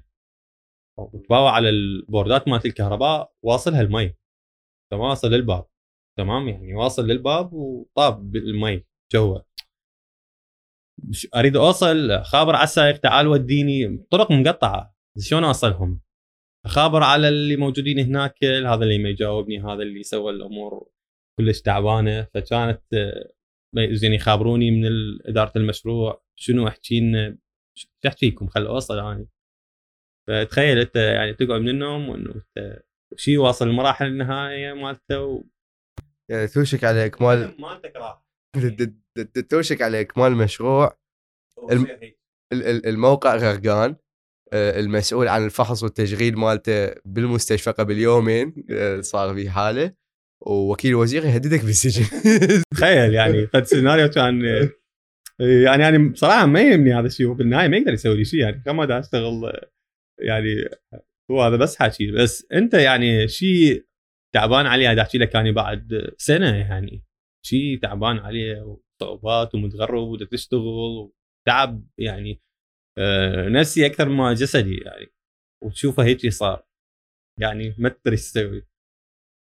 فقول اجى السايق ووصلت للموقع. واني بالطريق يعني كنت محظوظ إنه السياج مالت المحطة انهار فلش فالمي كله طلع. يعني المي كان دا يصعد المنسوب مالت المي. يعني لو صعد شوية بعد خلاص. فانهار السياج تفلش وطلع المي كله. طبعا والأدوات مال الشغل طلعت وأكو بعض الأشياء طلعت وياها والغراض والعالم هناك. دولة فقيرة بدأت تاخذ الغراض وهاي الأمور. بس أنا بس أريد أوصل أشوف المي طب بالمعدات. خفت لأن هي يعني الأرض رمليه انه خاف المعدات تغير مكانها شيء. أي. فوصلت للموقع قلت لك المي بدأ يطلع من المحطة. تحت البوردات مال الكهرباء يعني تقريبا 5 إلى 10 سنتيم عن ال... يعني مكان الربط مال الكيبلات. ويوصل المي يعني شلون باللحظة الأخيرة هو وقع السياج يعني و... ونزل المي هو طاب داخل البورد بس ما واصل للمكان اللي بيه ربط الكهرباء. الدرجه هذه. فهاي أول فقرة يعني عدت استلهامات. تعال لازم تجرب تشوف المعدات مالتك ماكو شيء متضرر ماكو شيء بقينا لحد الليل. طلعت بوجهي للمستشفى. ورا ما خلص هاي المصيبه طلعت المستشفى زين شفت هذا ما أعرف شنو. يعني هو قدر هذا الشيء قال لي شنو صاير؟ قلت له هيك وهيك الموضوع قال لي يعني لا يهمك علي يعني باكر أجيك. ليش تجيني؟ أنت أنت بالفراش بعدك. قال لا لا باكر أجيك أطلع من المستشفى وأجيك.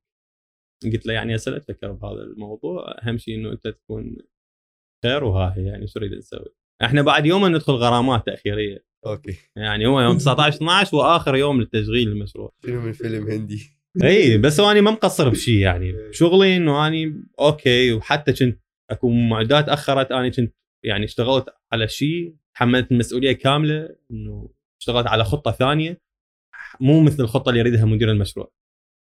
لأن الخطة اللي يريدها مدير المشروع إنه يشتغل متأمل وضامن إنه أكو مواد راح تجي حتى نشغل ثاني ما توقعت المواد راح تجي. اشتغلت كيفي. اشتغلت على غير خط إنه أضمن نشغل بس هذا الخط اللي اشتغلت عليه كان بخطورة كلش عالية. لأن إنه أنا ورا ما أشغل هذا الخط. الخط الثاني هو فوقها يصير. فأشتغل فوقها فيعني أي شيء ممكن يوقع أو شيء المعدات الجوا يعني تتفلش. بس حتى اني أضمن شغل المشروع. وشنو ثاني صح يعني بنهايه من وصلنا لموعد التشغيل المواد ذيك بعدها ما واصله فيعني أنا كنا الصح بيوم ال- كنا متفقين نشغل يوم 19 إجاني هذا يوم 18 جاني 11 12 الظهر. هذا اللي بالمستشفى. شنو يعني؟ أنا أكيد فرحت يعني؟ قلت له ليش تعبت؟ روحك بس أنا بداخلي لا ماكو شيء فقال علي يعني تعبان وهوسه وما أعرف شنو. قال باكر يعني حتصير هوسة وراح يجي الوزير بالافتتاح وما أعرف شنو. ليش ما نشغل اليوم؟ نشغل اليوم ونشوف إنه إذا عندنا مشكلة نلحق نعالجها ووحدنا ماكو هوسة بالموقع. خابرت ال- أبو وزارة الكهرباء قلت له إحنا نريد نشغل اليوم تقدرون تجيبون الكادر مالتكم حتى يشرفون على الموضوع. أوكي. فالاثنين وصلني إيميل من إدارة المشروع يعني إنه دا يقولوا لي الشركة. ها؟ الشركة. اي الشركة قالوا لي يعني بما معناه إنه يعني حاجتي اذا أنت سويت اللي عليك وبس هاي شاءت الأقدار إنه المشروع ما يشتغل بالموعد المحدد بس انت ما قصرت بشغلك شكرا لك شكرا لمجهودك و... وحنشوف شلون إنه راح نسوي بالأيام القادمة ونحدد موعد مال التشغيل. أنا بس أنا ماشي يعني باجراءات التشغيل. يعني هو شغال المشروع. إي يعني شفت قلت لك الكه... يعني ماكو شيء متضرر قبل بيوم تشيك لليل واجينا أنا وهذا نهيئ للتشغيل. بس اني يعني الإدارة إنه شلون يشتغل المشروع؟ هذا بالمستشفى والمشروع غرقان. إي ف كليتنا تعاوننا و... واشتغلنا بهذا الشيء وشيكنا وشغلنا بال... يعني المحطة دائما نشغلها بالليل. شغلنا المحطة. قبل بيوم من موعد التشغيل. يعني إحنا التشغيل يوم 19 12 أنا شغلت يوم 18 12 المشروع. وبحيث كانت صدمة بالنسبة للكل. سوت هذا مدير المشروع يقول لي أنت شنو سوى السحر؟ يعني شلون؟ ثاني افتك إنه أنت دايخ وهيك الموضوع. شنو صار؟ اللي بالشركة. اي اللي بالشركة يعني أي. وحتى هذا اللي كان يهددني بال بالسجن. يعني همينا بيوم التشغيل ثاني يوم يعني يعني سلم علي و يعني وصافحني وهيك حضني وقال لي يعني سويت شيء كبير كلش و... وهاي كليتها أشوف إنه أنت قد ما تعقد الأمور يعني بالنهاية تلقى لك حل. هاي ما تجي هيك. إنه أنت دائما من تكون مخلص بعملك إنه أنت أنت تسوي الشيء الصح بغض النظر عن كل شيء. أنت تقدم شيء آه، صحيح. وأنت قد ما تساعد الناس أنت أمورك تسهل. تكون زين ويا الناس. يعني أني من هذا جا من المستشفى اجى اشتغل وياي وهو مريض. هذا لما شايف مني تعامل زين ما يسوي هذا الشيء. وذول اللي من هو ناهين عقودهم العفو. ما كانوا جو يكملوا وياي المشروع لما شايفين مني شيء زين. فانت تعاملك ويا الناس تعاونك ويا زملائك ويا الكوادر كلهم ويا العمال ويا الفنيين ويا هذا يعني تحصل بيئة يعني صحيحة وتكون هم يكونون هم سندك بالشغل ضمان اجتماعي أني من تخرجت لليوم أنا أشتغل قطاع خاص وه... يعني ما قعدت يوم ليش؟ إنه أنت مجتهد بعملك. تقدم شيء تشتغل شيء صحيح. أه... تساعد الناس. هاي أهم فقرة يعني أحب أركز عليها وأكو شخص هم التقيت به إنه هو هذا هم أه... مؤثر بحياتي. كان يقول لي إنه أنت حتى تريد تنجح بحياتك أه... ثلاث أشياء ركز بيها. إنه اجتهاد وساعد الناس والحظ. هذين ثلاث أشياء تخلي أي إنسان يكون ناجح بحياته أنا كنت أقول له دائما أقول له هو الحظ إنه أنت هو أنت مساعدة الناس هي تجيب لك الحظ. أنت قد ما تسوي خير قد ما تكون زين ويا الناس أنت هذا ش... يعني هذا حيجيب لك الخير. إنه اني ما في يوم قاعد دائما إنه أني أشتغل ويجيني اتصال انه تريد تشتغل ويانا. بس بنفس الوقت إنه أني ما أشوف فرصة ممكن أساعد بها شخص ما أسعى بها مرات يعني آخذ من وقتي وآخذ من طاقتي حتى أساعد غيري. أكيد والله علي قصة كلش يعني مبهرة من من, من كل الجوانب تقريبا. أنا حاير من رجعت للعراق شلون أجيت لك يعني. فشي يعني كريزي صراحة لكن كلش عظيم إنه فعلا قدرت إنه تدبر هيك شيء ويمكن هو هاي يعني خلينا نقول شاهد أو تستمنت يعني لل- للقابلية اللي ممكن تكون عندك همين كشخص على تحمل هيك نوع من الضغط على تحمل هيك نوع من المشاكل وعلى إنه مع كل هذا اللي يصير. زين. المسؤول عن الفحص بالمستشفى وكيل وزير هددك بالسجن محطه غرقانه بس ما ما قلت إنه أوكي كافي خلي أطفخ يعني ما- ما تسوى بعد أشتغل على هذا الموضوع. هو شيء كلش يعني بيدعو خلينا نقول ال inspiration للإلهام كلش هالشيء يعني. بس همين لازم أسأل يعني بكل هالفترة أكيد كان كنت تواجه كمية كبيرة من الضغط أكيد كنت تواجه كمية كبيرة من ال stress يعني شنو اللي قال لك إنه أوكي خل اظل خل اظل بتنزانيا أو خل اظل هناك أو مو إلا بهذا الموقف بالتحديد بس بشكل عام الهندسة أكيد هي من القطاعات اللي يتعرض الإنسان بها إلى ضغط وضغط مو قليل ممكن يكون يعني شلون تتأقلم وياه؟ شلون تتعامل وياه؟ شلون تقدر تتحمله وتكمل؟ يعني شوف هو أكو من كنا صغار نسمع آه، بيقول لك يعني شلون؟ تعب تلعب. مو شلون يقولوها؟ انت اتعب بعدين تلعب. فأنت أكيد أنت من تتحمل هاي الضغوطات. أكيد هي تجيب لك بالنتيجه مالتها تكون شيء إيجابي يعني شيء مفرح. قلت لك هو أهم شيء للإنسان إنه هو يقدم شيء. يقدم شيء له يعني المستقبل شيء يفتخر به. يعني أنا بعدين من اقعد أسولف إنه أنا سويت هيك سويت هيك. مو للمفاخرة إنه بس أكو شيء نجزته بحياتي بيني وبين نفسي يعني. أكون راضي عن نفسي إنه أنا قدمت شيء شلون ضيعت عمري؟ شلون ضيعت شبابي؟ اذا أني ما تعلمت اذا ماني ما جازفت ما شفت ما جربت. أكيد همينا من نحكي على الهندسة. ف على قولتك سوق مكتظ سوق وايد خريجين يطلعون منه خصيصا باختصاصك هذا يعني وقليل الفرص اللي تتوفر يعني. فمو من الصعب انه نلاحظ منافسة ومنافسة ممكن تكون شرسة بعض الأحيان يعني بهيج نوع من السوق. مريت بهيج مواقف ناس كانوا يحاولون ينافسوك ناس يحاولون يزيدون من اللود عليك. املا إنه مثلا أكو شيء صاير؟ شوف هذا الشيء طبعا حسب البيئة اللي تشتغل بيها. أكيد واجه. بداية عملي. بداية من المقاول العراقي اللي كنت أشتغل وياه مجانا وشلون يقدر الشاب اللي هسه مثلا داخل قطاع الهندسة يتعامل ويا هيك شيء همين؟ هو باع المنافسة بأي قطاع موجودة. يعني بأي قطاع عمل هو موجود هذا الشيء. هذا حاليا ما عندي هذا الشيء ما موجود. بالعكس الزملاء اللي وياي بالشغل متعاونين لدرجه كبيرة وهم يكونون يعني ككادر من إدارة من زملاء عمل. الكل يدعمك في سبيل إنه تنجح.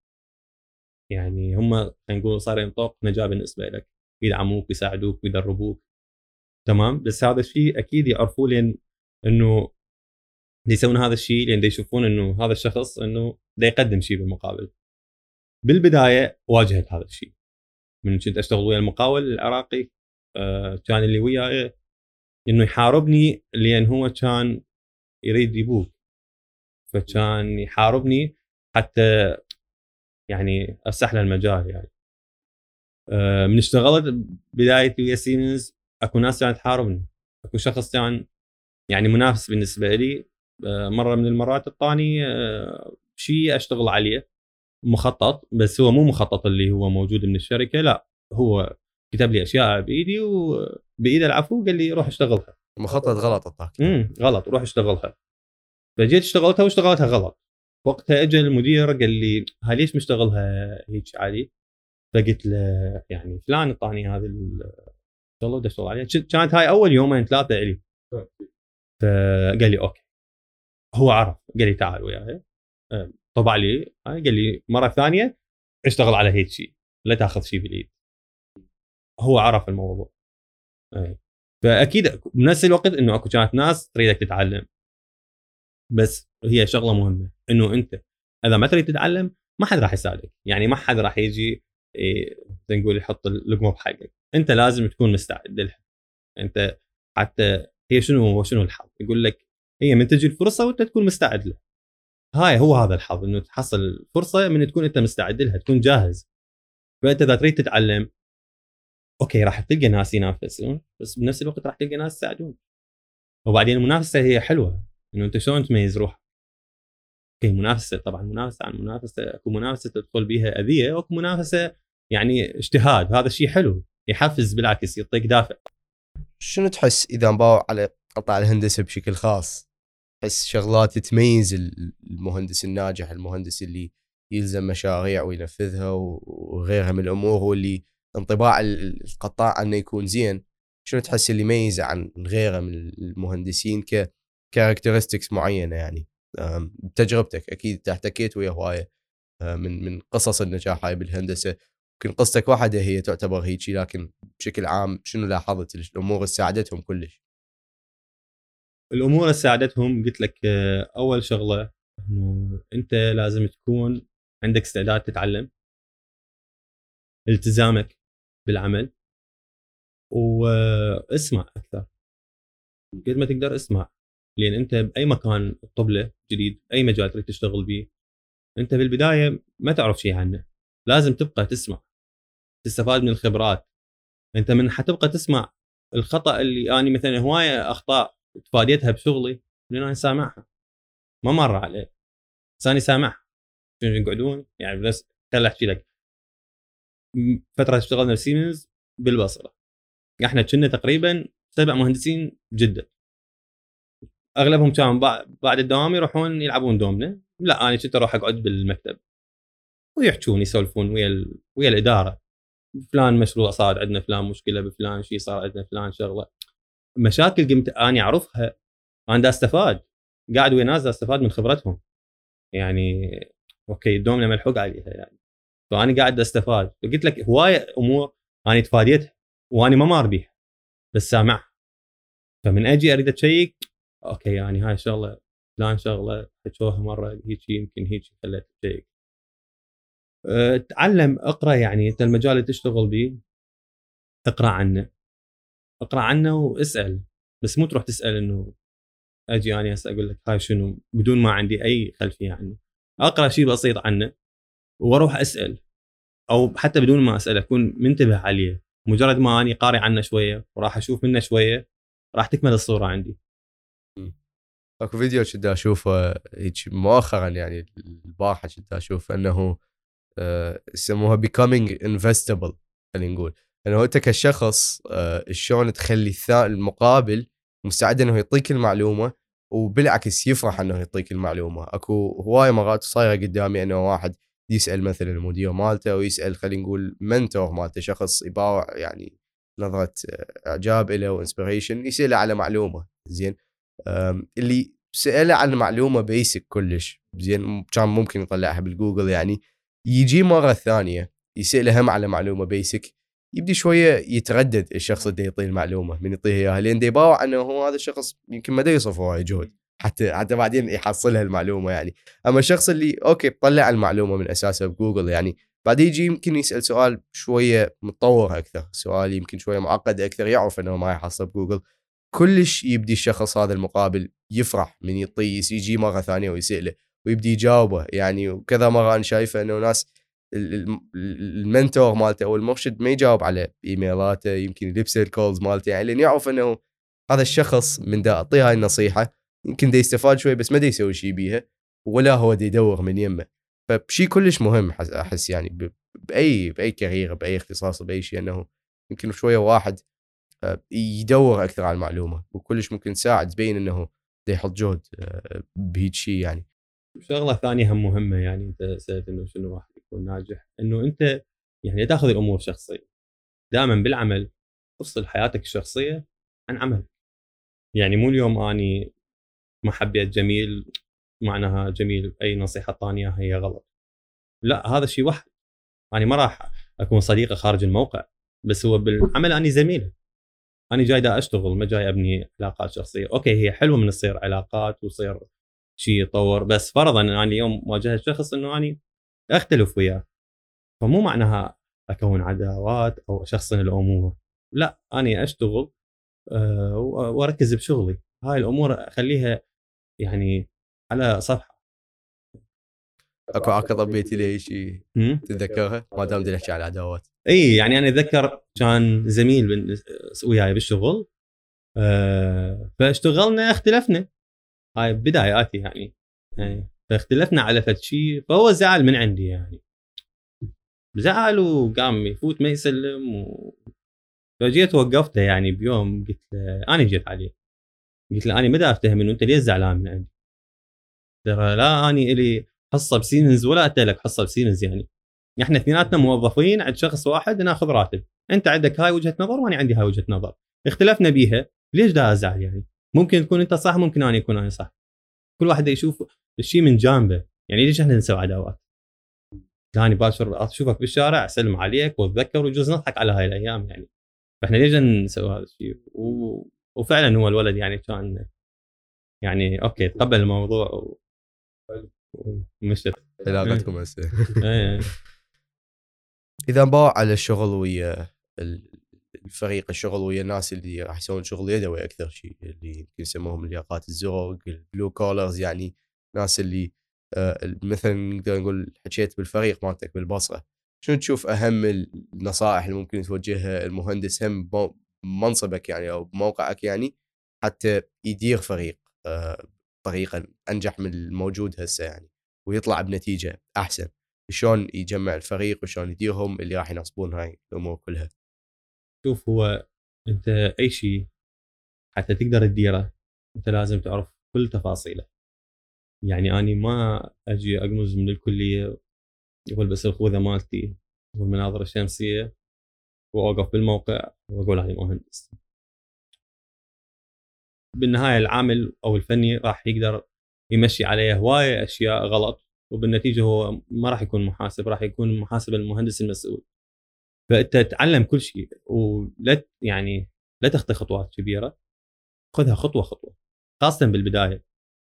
كون مالي نفسك معلومات بخبرة كافية حتى تقدر آه، يعني تاخذ الشيء اللي يقضيك حلو. يمكن اكو هيجي stereotype عن المهندسين انهم ما يحجون هواية انهم ما حياتهم الاجتماعية مو جدا يعني نشطة يعني. زين.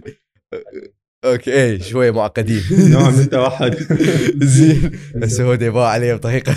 زين مو كلش حلوة بس المهم آه، فعليا هل تشوف هذا حقيقي؟ وإذا حقيقي ليش؟ شنو الفكرة منه؟ وهل تشوف أنه مهندس يحتاج إلى حد ما أنه يكون متفتح اجتماعيا ويكون له خلينا نقول علاقات داخل القطاع اللي هو بالمحصله السكيل هي تحكم أكثر. لا لا بالعكس. ترى هي شوف أنت خلاصة كل هذا إنه أنت هسه خليني أقول لك شغلة. بيوم من الأيام كان مهندس أنا تعلمت منه كلش هواية. خبرته كلش عالية. أه خسر عمله بسبب علاقاته ويا الناس. كلش حدي.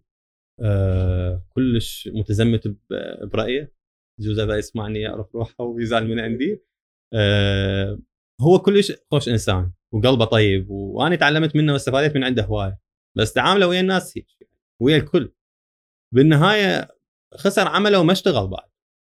يعني طلع من ال... يعني صارت عليه هواي ملاحظات. من الزملاء من يعني الجهة المستفيدة من الكل. يعني خلينا نقول صار عليه إكس خسر عمله وقام ما يشتغل بهذا الشيء. قلت لك إنه أنت يعني لازم تكون عندك علاقات طيبة ويا كل الكادر اللي تشتغل وياه أنت ما داخل معركة. أنت اليوم بالنهاية إحنا كليتنا بدنا نشتغل بدنا نأدي وظيفتنا بدنا نأدي عملنا. أنا ما داخل حرب.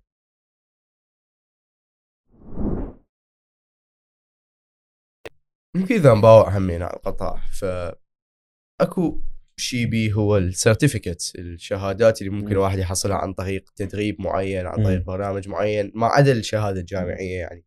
هل تشوف لها أهمية هاي؟ وباختصاصك وبالهندسة بشكل عام هل لها وزنها يعني؟ لو هو واحد يقدر يعني يفوت بالشغل يعني بدون واحد من السيرتيفيكت لا طبعا أكو هواية أشياء أنت ما تقدر تشتغلها بدون ما يكون عندك تدريب بيها وشهادة حتى تقدر تشتغلها أو تشتغل ويا واحد عنده شهادة.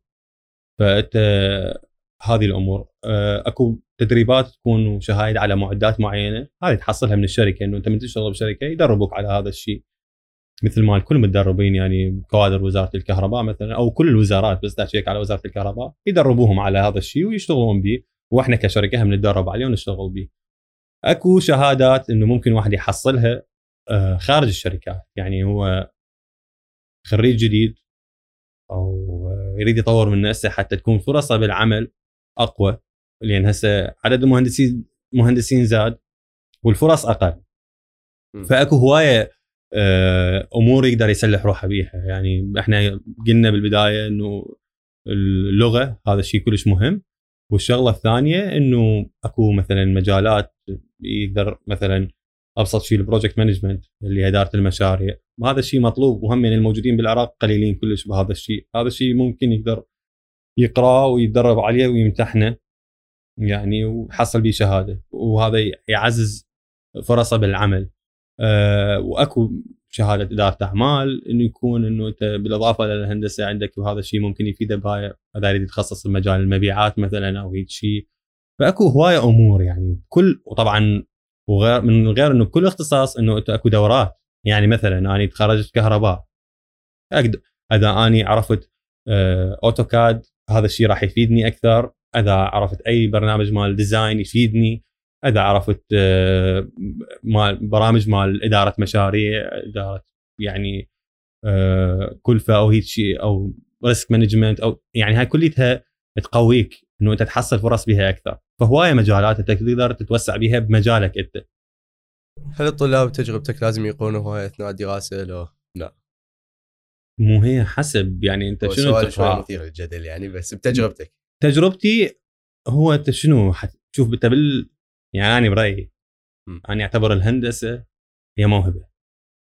حالها حال الرسم انه يعني أنت شخص آه، يفكر بطريقة هندسية وأكو شخص يفكر بطريقة اعتيادية.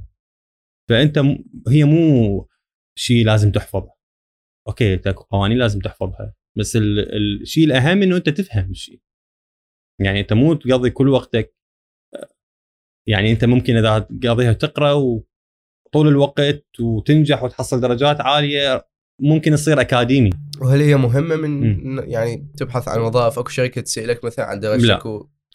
ما حد راح يسألك على درجاتك بالجامعة ما حد راح يسألك أنت من يا جامعة أوكي يسألون من يا جامعة متخرج بس أنت من حتشتغل انت حتخلي الناس تسال انت قد معدلك وشلون نجحت وشلون اشتغلت.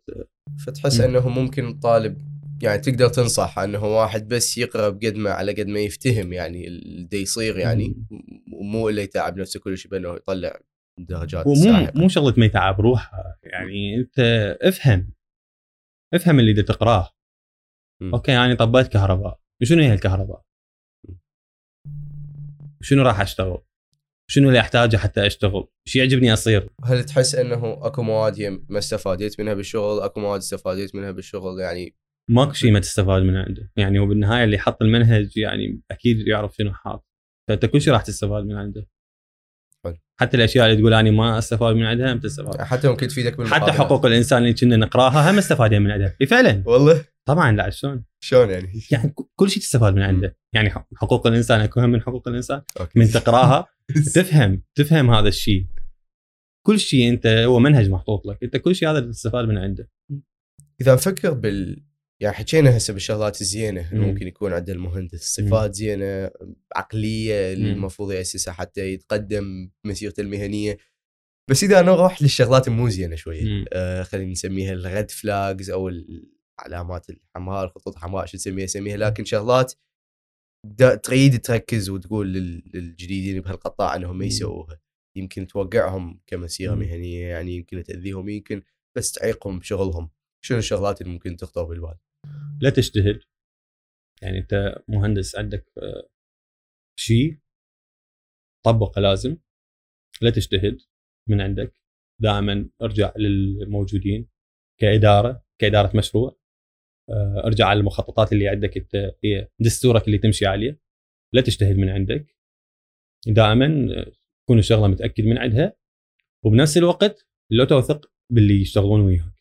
يعني اللي اللي ينفذوا لك العمل. مثلا أنت اليوم مهندس اعطيت الشغل الفني أو عامل قلت له سوي لي هذا الشيء. خلاص مو أني أحب الجميل حي حيسوي الشغل هذا مضبوط. بالنهاية أني هاي سمعتي لازم أشيك العمل. واتابعه لحد النهاية لحد ما ينختم. ما أعتمد على حكايه فلان حتى لو اني اعرفه وحتى لا تصير بمواقف آه، يعني محرجة ويا الكوادر اللي تشتغل وياك. زين قول لهم أوكي أنا أثق بيكم بس يعني هذا الشيء أنتم متى تشتغلون ببيتي. أنا مسؤول على هذا الشيء. ممكن أنت تنسى ممكن اني أنسى. بس حتى أطمن حتى من أحكي آه، أحكي بالزود إنه اني هذا الشغل كمل على آخر حبة مثل ما يقولون. هاي هاي الشغله الثانية شغله الأخ لا تحس روحك إنه أنت خلاص صرت عالم وها هي بعد. يعني قلتها شغل ما يوقف على حد نهائيا. وإحنا نظل نتعلم. يعني لا يكون الإنسان مغرور باللي وصل له. أنت قد ما توصل هو هذا علم. أنت ما تاخذ غير جزء بسيط كلش من عنده. تمام؟ فأبد لا تنغر. و... وتعامل ويا الناس. يعني اليوم اني أختلف وياك أه وأقول جميل تفكيره غلط ودا يشتغل غلط وهو كل شيء ما يعرف بالشغل. تصير هاي الأشياء. ممكن بعد سنتين ثلاثة راح أشوفك أنت شنو الصح فأني لا أكون ملزمه بقراري دائما يعني أكون مرن مرن بالشغل. حتى لو أنا كنت 100% صح بس ما أكون حدي. لأن ماكو واحد يكون 100% صح. انت ساعتها تقول أنا 100% صح؟ بس لازم أكو شيء فاتك ولازم المقابل إنه عنده نوع من الصحة. فانا ليش دا أكون ملزمة بقراري؟ هاي هم من الشغلات اللي واحد لازم يخليها بباله. يمكن هذا الشيء كلش آه، يعني مثير للاهتمام خصوصا من تقارنه بشخص يمكن جاي من قطاع تكنولوجيا. زين وشركات ناشئة آه، حتى بالحلقات الأولى يعني إحنا ناقشنا الموضوع أنه فلسفة بهيك قطاع مثل التكنولوجيا وال startups هو أنه يعني move fast and break things يعتبر أنه أنت ابتكر حاول تبدع بهاي الشغلة المعينة يعني و as much as possible إذا تصير أخطاء عادي صلح هاي الأخطاء بس تحرك بسرعة. أحس شوية ممكن يختلف هالشيء بالهندسة بالمحصله حتى تريد أنه تكمل الشغلة على يعني أتم وجه وشوية شوية مو إلا إنه تكملها بأقصى سرعة بس انه ما تصير أخطاء بيها. يعني هو طبعا يعني حتى كاندستريز وقطاعات هي فتختلف يعني. ممكن مشروع كامل يوقع على أساس خطأ واحد فشيء حلو شوية الفرق بين القطاعين. هو مو معناها إنه أنت لازم تشتغل بطيء حتى لا توقع بالخطأ. أنت ابتكر. قلت لك إنت هي نفس مثال إنه شغلة تريد تنفذها بهالطريقة هاي جبت هاي الورقة حطيتها هنا ممكن أحطها هيك وممكن أحطها هيك. أنت هاي الشيء يرجع لك إنه أنت شلون حتنفذها بطريقة صحيحة. ولازم تنفذها سريع ولازم ال quality مالتها يكون عالي. بس بنفس الوقت إنه أنت ما تجي تجتهد وتقول لا أنا ليش أحطها هيك؟ خلي أحطها هيك. أنت مو أبو design تمام؟ حتى تجي تجتهد من عندك. أو مو المخطط مثلا يقول لك هيجي وأنا دا أشتغلها صح. وممكن شغلتي اصح من المخطط. ممكن. بس انت اكو جهة استلام. جهة استلام يجيبها على المخطط okay؟ فانت ناقش. اسمع من الكل. ناقش رأيك. وشوف الشيء صح اشتغله هو يقبل نوع من الاجتهاد بس ضمن حدود. يعني انت اجتهد من عندك بس ضمن حدود. ما أجي اني اغير كل شيء.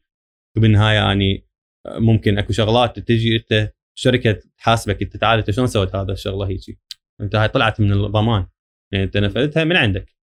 فأني هذا قصدي إنه أنت ما تجتهد. إي أنت ما تجتهد من عندك يعني.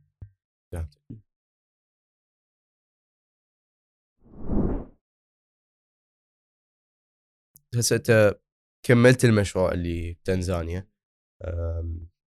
رجعت العراق كان يعني نقدر نقول نجاح وفشي كلش لطيف على السي في يعني ينحط. أه، وحتى بالذكريات أكيد أكو هواي شغلات تجارب تذكر لحد الآن من هناك. أه، إيش صار بعد هاي؟ يعني بعدها رجعت لمكتب الشركة و صرت أشتغل وياهم مباشرة يعني واختصيت بغير شيء. إيه، اختصيت بشيء ثاني اللي هو يعني قاطع دورة اللي هو يستخدم بمحطات توليد الكهرباء. وتخصصت فيه حصلت فيه شهادة. يعني وهذا الشيء طبعا همينة دعم يعني قلت لك إنه أنت من تشتغل ببيئة صحيحة وإنه يشوفون الشخص إنه يريد يطور من روحه الكل تدعمه. يعني كل كان دعم من شوف من كل الزملاء بالعمل الاداره هذا الشيء كان يعني مفرح بالنسبة لي ويعطيني يعني هم مسؤولية هم دعم وهم مسؤولية. مسؤولية إنه أنت الكل رايح أنت بمجال الكل ينتظر منك فهاي مسؤولية كبيرة ومحصل دعم من الكل. فهاي الفائده إنه أنت بعدين ورا كل هذا التعب وتحملت كل هاي الأشياء بعدين تحصل تشتغل ببيئة صحيحة ترتاح بها بس تقدم. تفكيرك وتركيزك يصير إنه أنت شلون تطور روحك وشلون تقدم وشلون تستفاد يعني. حلو. وهسه شنو شغلك؟ يعني آه، شنو نشاطاتك؟ service engineer اللي هو يعني نقول مهندس آه، خدمة. إنه على معده معينة تستخدم محطات توليد الكهرباء. أنا مسؤول على يعني فحصها وصيانتها. فهذا اختصاصي يعني هو قاطع دورة ببساطة يستخدم محطات التوليد اللي هو يكون بين التوليد وبين المحاولة الرافعة اللي حكينا بها بالبدايه قاطع الدورة هو يعني شيء يوصل هو قاطع من اسمه يقطع الدورة الكهربائية. تمام؟ أه شغلته حماية يعني. وحماية وبنفس الوقت إنه آه، يعني يفصل المنظومه الكهربائية في حالة صيانة. حلو. أه قبل ما نسجل هيك كنا نسولف يعني حكيت لي إنه هو فشي ملحوظ ممكن إنه يعني أول ما قعدت لاحظ إنه شوية يعني روتينك هسه يمكن انطباعك عن الأمور يختلف عن قبل سنتين ثلاث سنين هيجي من كان يعني عز اللود يعني مالتك عز الشغل هذا كله. هل تشوف أنه شوية خففت يعني من الأمور وليش؟ وهل هذا الشيء يحتاجوا المهندسين انه يسووه في مرحلة يعني؟ هو شوف أنت أي شخص إنه- أو مو أي شخص أي شيء إنه أنت إذا ظل آه، يعني ملود عالية خلينا نقول آه، إنه حتقل كفاءته أنت يحتاج يعني توازن القى لك شيء يعني حتى تطلع من الروتين حتى لا يصير عملك روتين يعني أنا اليوم إذا أبقى شد واني عندي شغل. okay هو النتيجة كل العالم بتشتغل فأني ليش ليش باقي متشنج؟ لازم أخلق لي فترات إنه أني روحي. حتى لو أثناء يعني يعني مو إلا شرط أنت تأخذ إجازة انت بعد الدوام. بعد الدوام هذا وقتك أنت حر. سوي شيء تحبه. يعني اطلع من روتين العمل. رياضه مثلا أنا كنت ما ألعب رياضة. قمت ألعب رياضة. بس شيء ساعدني هواية. أنا كنت هذا الشيء هامله يمكن شوي شوية وجهة نظر آه، مثيرة للجدل هاي إلى حد ما لأن إحنا نشوف أكيد هاي الفلسفة بالهندسة إنه أحرق روحك أول أربع سنين خمس سنين. لا انحرقت روحي 10 سنين. شلون؟ إيه، أنا اخرج 2011 اي اي آه، إيه. فنقدر نقول إنه تهمين يعني. مو أنت شو وقت تقوم شو وقت تقوم تباوع على نفسك؟ إنه أنت أوكي حققت شيء تمام؟ بس أكو فقرة كلش مهمة.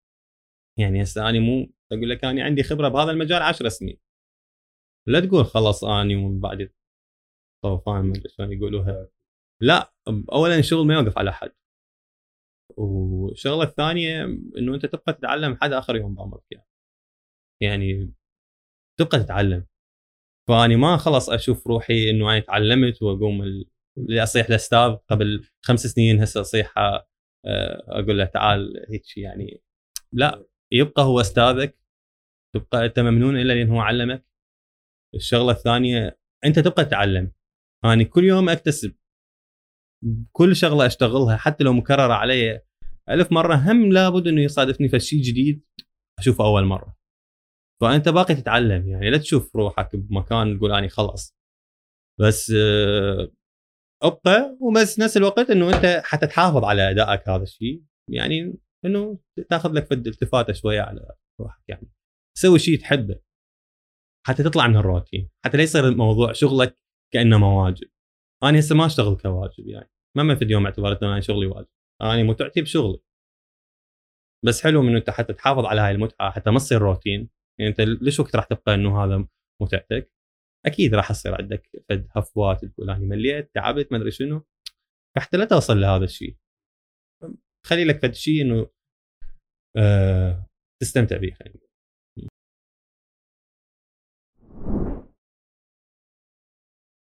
شوف أنت بعدين يعني من تمر بتجارب بالشغل وتنجح بيها تجارب بسيطة وشوي شوي تكبر هاي التجارب تقوم تؤمن بروحك تقوم توثق بروحك تقول خلاص أنا هاي شغلة أقدر أسويها مثل ما سويت فلان شغلة وفلان شغلة تقوم بعد يعني ماكو شيء يوقفك أي مهمة ينطوك إياها بالعمل أنت عندك ثقة تقول أني راح خلاص أسويها. وأؤمن إنه أني أسويها. وتسويها بعدين. فيصير عندك كل شيء سهل. أنت بالنهاية ما مخترع فد شيء. أنت بالنهاية عندك آه، حتى لا حد يقول إنه مثلا فد شيء هذا ممكن مو على الكل يشتغل. لا. أنا دا احكي هسه مثلا من من مجال الهندسه إنه أنت بالنهاية عندك آه، كتالوج خلينا نقول إحنا نسميه مخطط. كتالوج تمشي عليه. وتنفذ هذا الشيء وفقا للتعليمات. فهو مو فد شيء آه، يعني يعني يعني مو أي أحد يسويه أوكي أنت تحصل تدريبات حتى تكملها بس بالبداية أنت من تشتغل خلص عندك خطوات تمشي عليها. فأنت تقوم وعندك علاقات طيبة ويا العالم. أما توقف بمكان أنت كل زملائك يحبون إنه يقدموا لك شيء. ليش؟ لأن أنت ما بيوم مثلا شفت روحك أو في يوم إنه أنت قلت هاي خلاص أو ما تسمع لغيرك أو شيء فالكل يساعدك. أنت خلاص وين ما حتوقف؟ عندك بمكان الواحد اثنين خابرهم تسألهم. وصارت عندي هواية. يعني ما جبت هاني كليتها إنه خلاص ماكو شيء يوقف عندي. okay انت بالشغل عندك أبو design تسأله عندك مدير مشروع تسأله عندك استشاري تسأله عندك زملاء خارج العمل كانوا يشتغلون وياك بيوم من الأيام تسألهم. فأنت هاي علاقاتك. أنت نقول رصيدك وقوتك بعلاقاتك إنه أنت بال بال بالناس يعني. أه ليش ما نشوف علي يفتح بزنس مالته؟ ليش ما نشوف علي يعني يفتح شركة مال مقاولات يمكن مالته؟ يعني أنت عندك هسه خبرة بهالمجال أنت تعرف تشتغل على جهاز ما حد غيرك بالعراق يعرف يشتغل عليه شيء كلش مختص يعني بفد معين يعني واللي هو فد شيء مبهر واكيد له قيمته بالسوق هذا. ليش ما تشوف علي يعني يفتح شيء مالته بدل ما يكون موظف. بدل ما أكون موظف مو أنت حسب الوظيفة مالتك.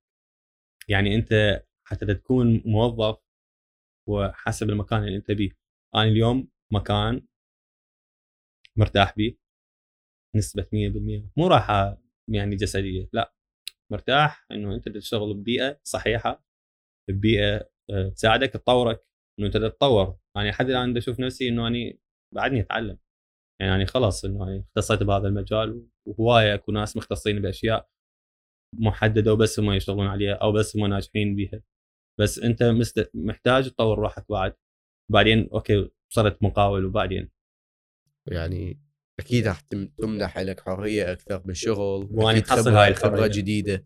مو يعني... قلت لك إنه أنت من تشتغل ببيئة صحيحة أنت متى تشتغل أنت كموظف؟ تعال لازم تجي ساعة بالسبعة الصبح تطلع بالخمسة العصر ومقابله مقابل الإدارة وقاعد. لا إحنا نظامنا إنه خلص إنه أنت يشتغل ويا شخص إنه مطيه الثقه ومن يعطيه مهمة دا ينفذها.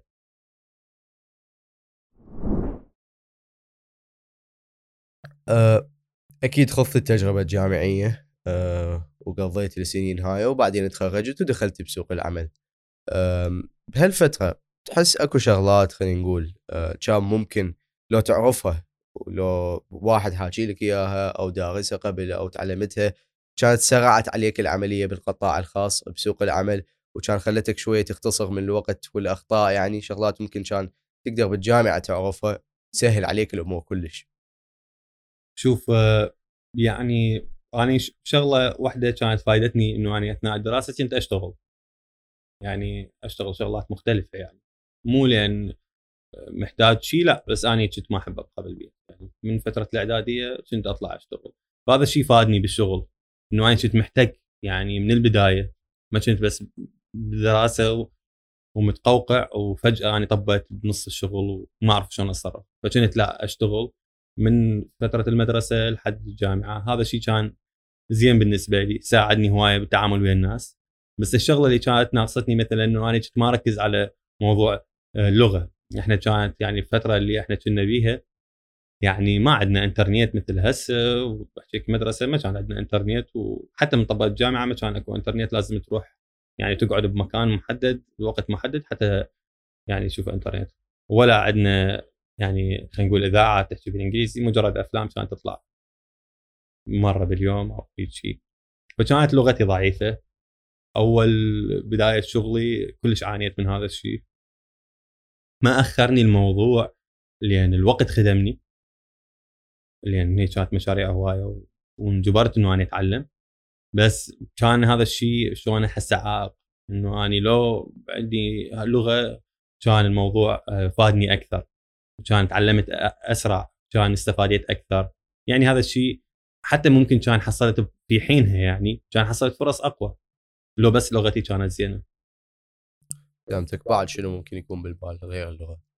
آه قلت لك إنه يعني يخلي الواحد يستغل وقته بالشغل بأي شيء. فترة الدراسة اشتغل إيش إذا لقيت شغل باختصاصك أنت محظوظ بس اذا مو باختصاص أي شيء اشتغل. فترة الدراسة بالعطل اشتغل. لأن أنت حتختلط بالعالم. حتشوف يعني أنت شلون فترة الكلية من تطلع من عندها أنت حطب عالم ثاني. فجأة تشوف نفسك كبرت وتحملت مسؤولية كلش كبيرة. يمكن قبل يومين كنت نايم وتنتظر بس النتيجة مالتك وهاي. قرأت وامتحنت وخلصت مهمتك. فأنت تعرف قيمة الحاجة من تشتغل تعرف شلون تحصل الشيء تعرف شلون فرصة تشوف الناس يعني شلون تشتغل. ممكن يكون لك حافز تكمل دراستك. يعني اني قصة إذا أحب اذكر لك إياها. يوم من الأيام واحد حارس كان يعني بموقع فجاب لي ابنه يريد يشغله. ابنه كان آه، يعني بالثالث متوسط وبس هو راسب أكثر من سنة. يعني صاير عمره 18 سنة لأن إحنا جولة 18 ما يطلب مواقع.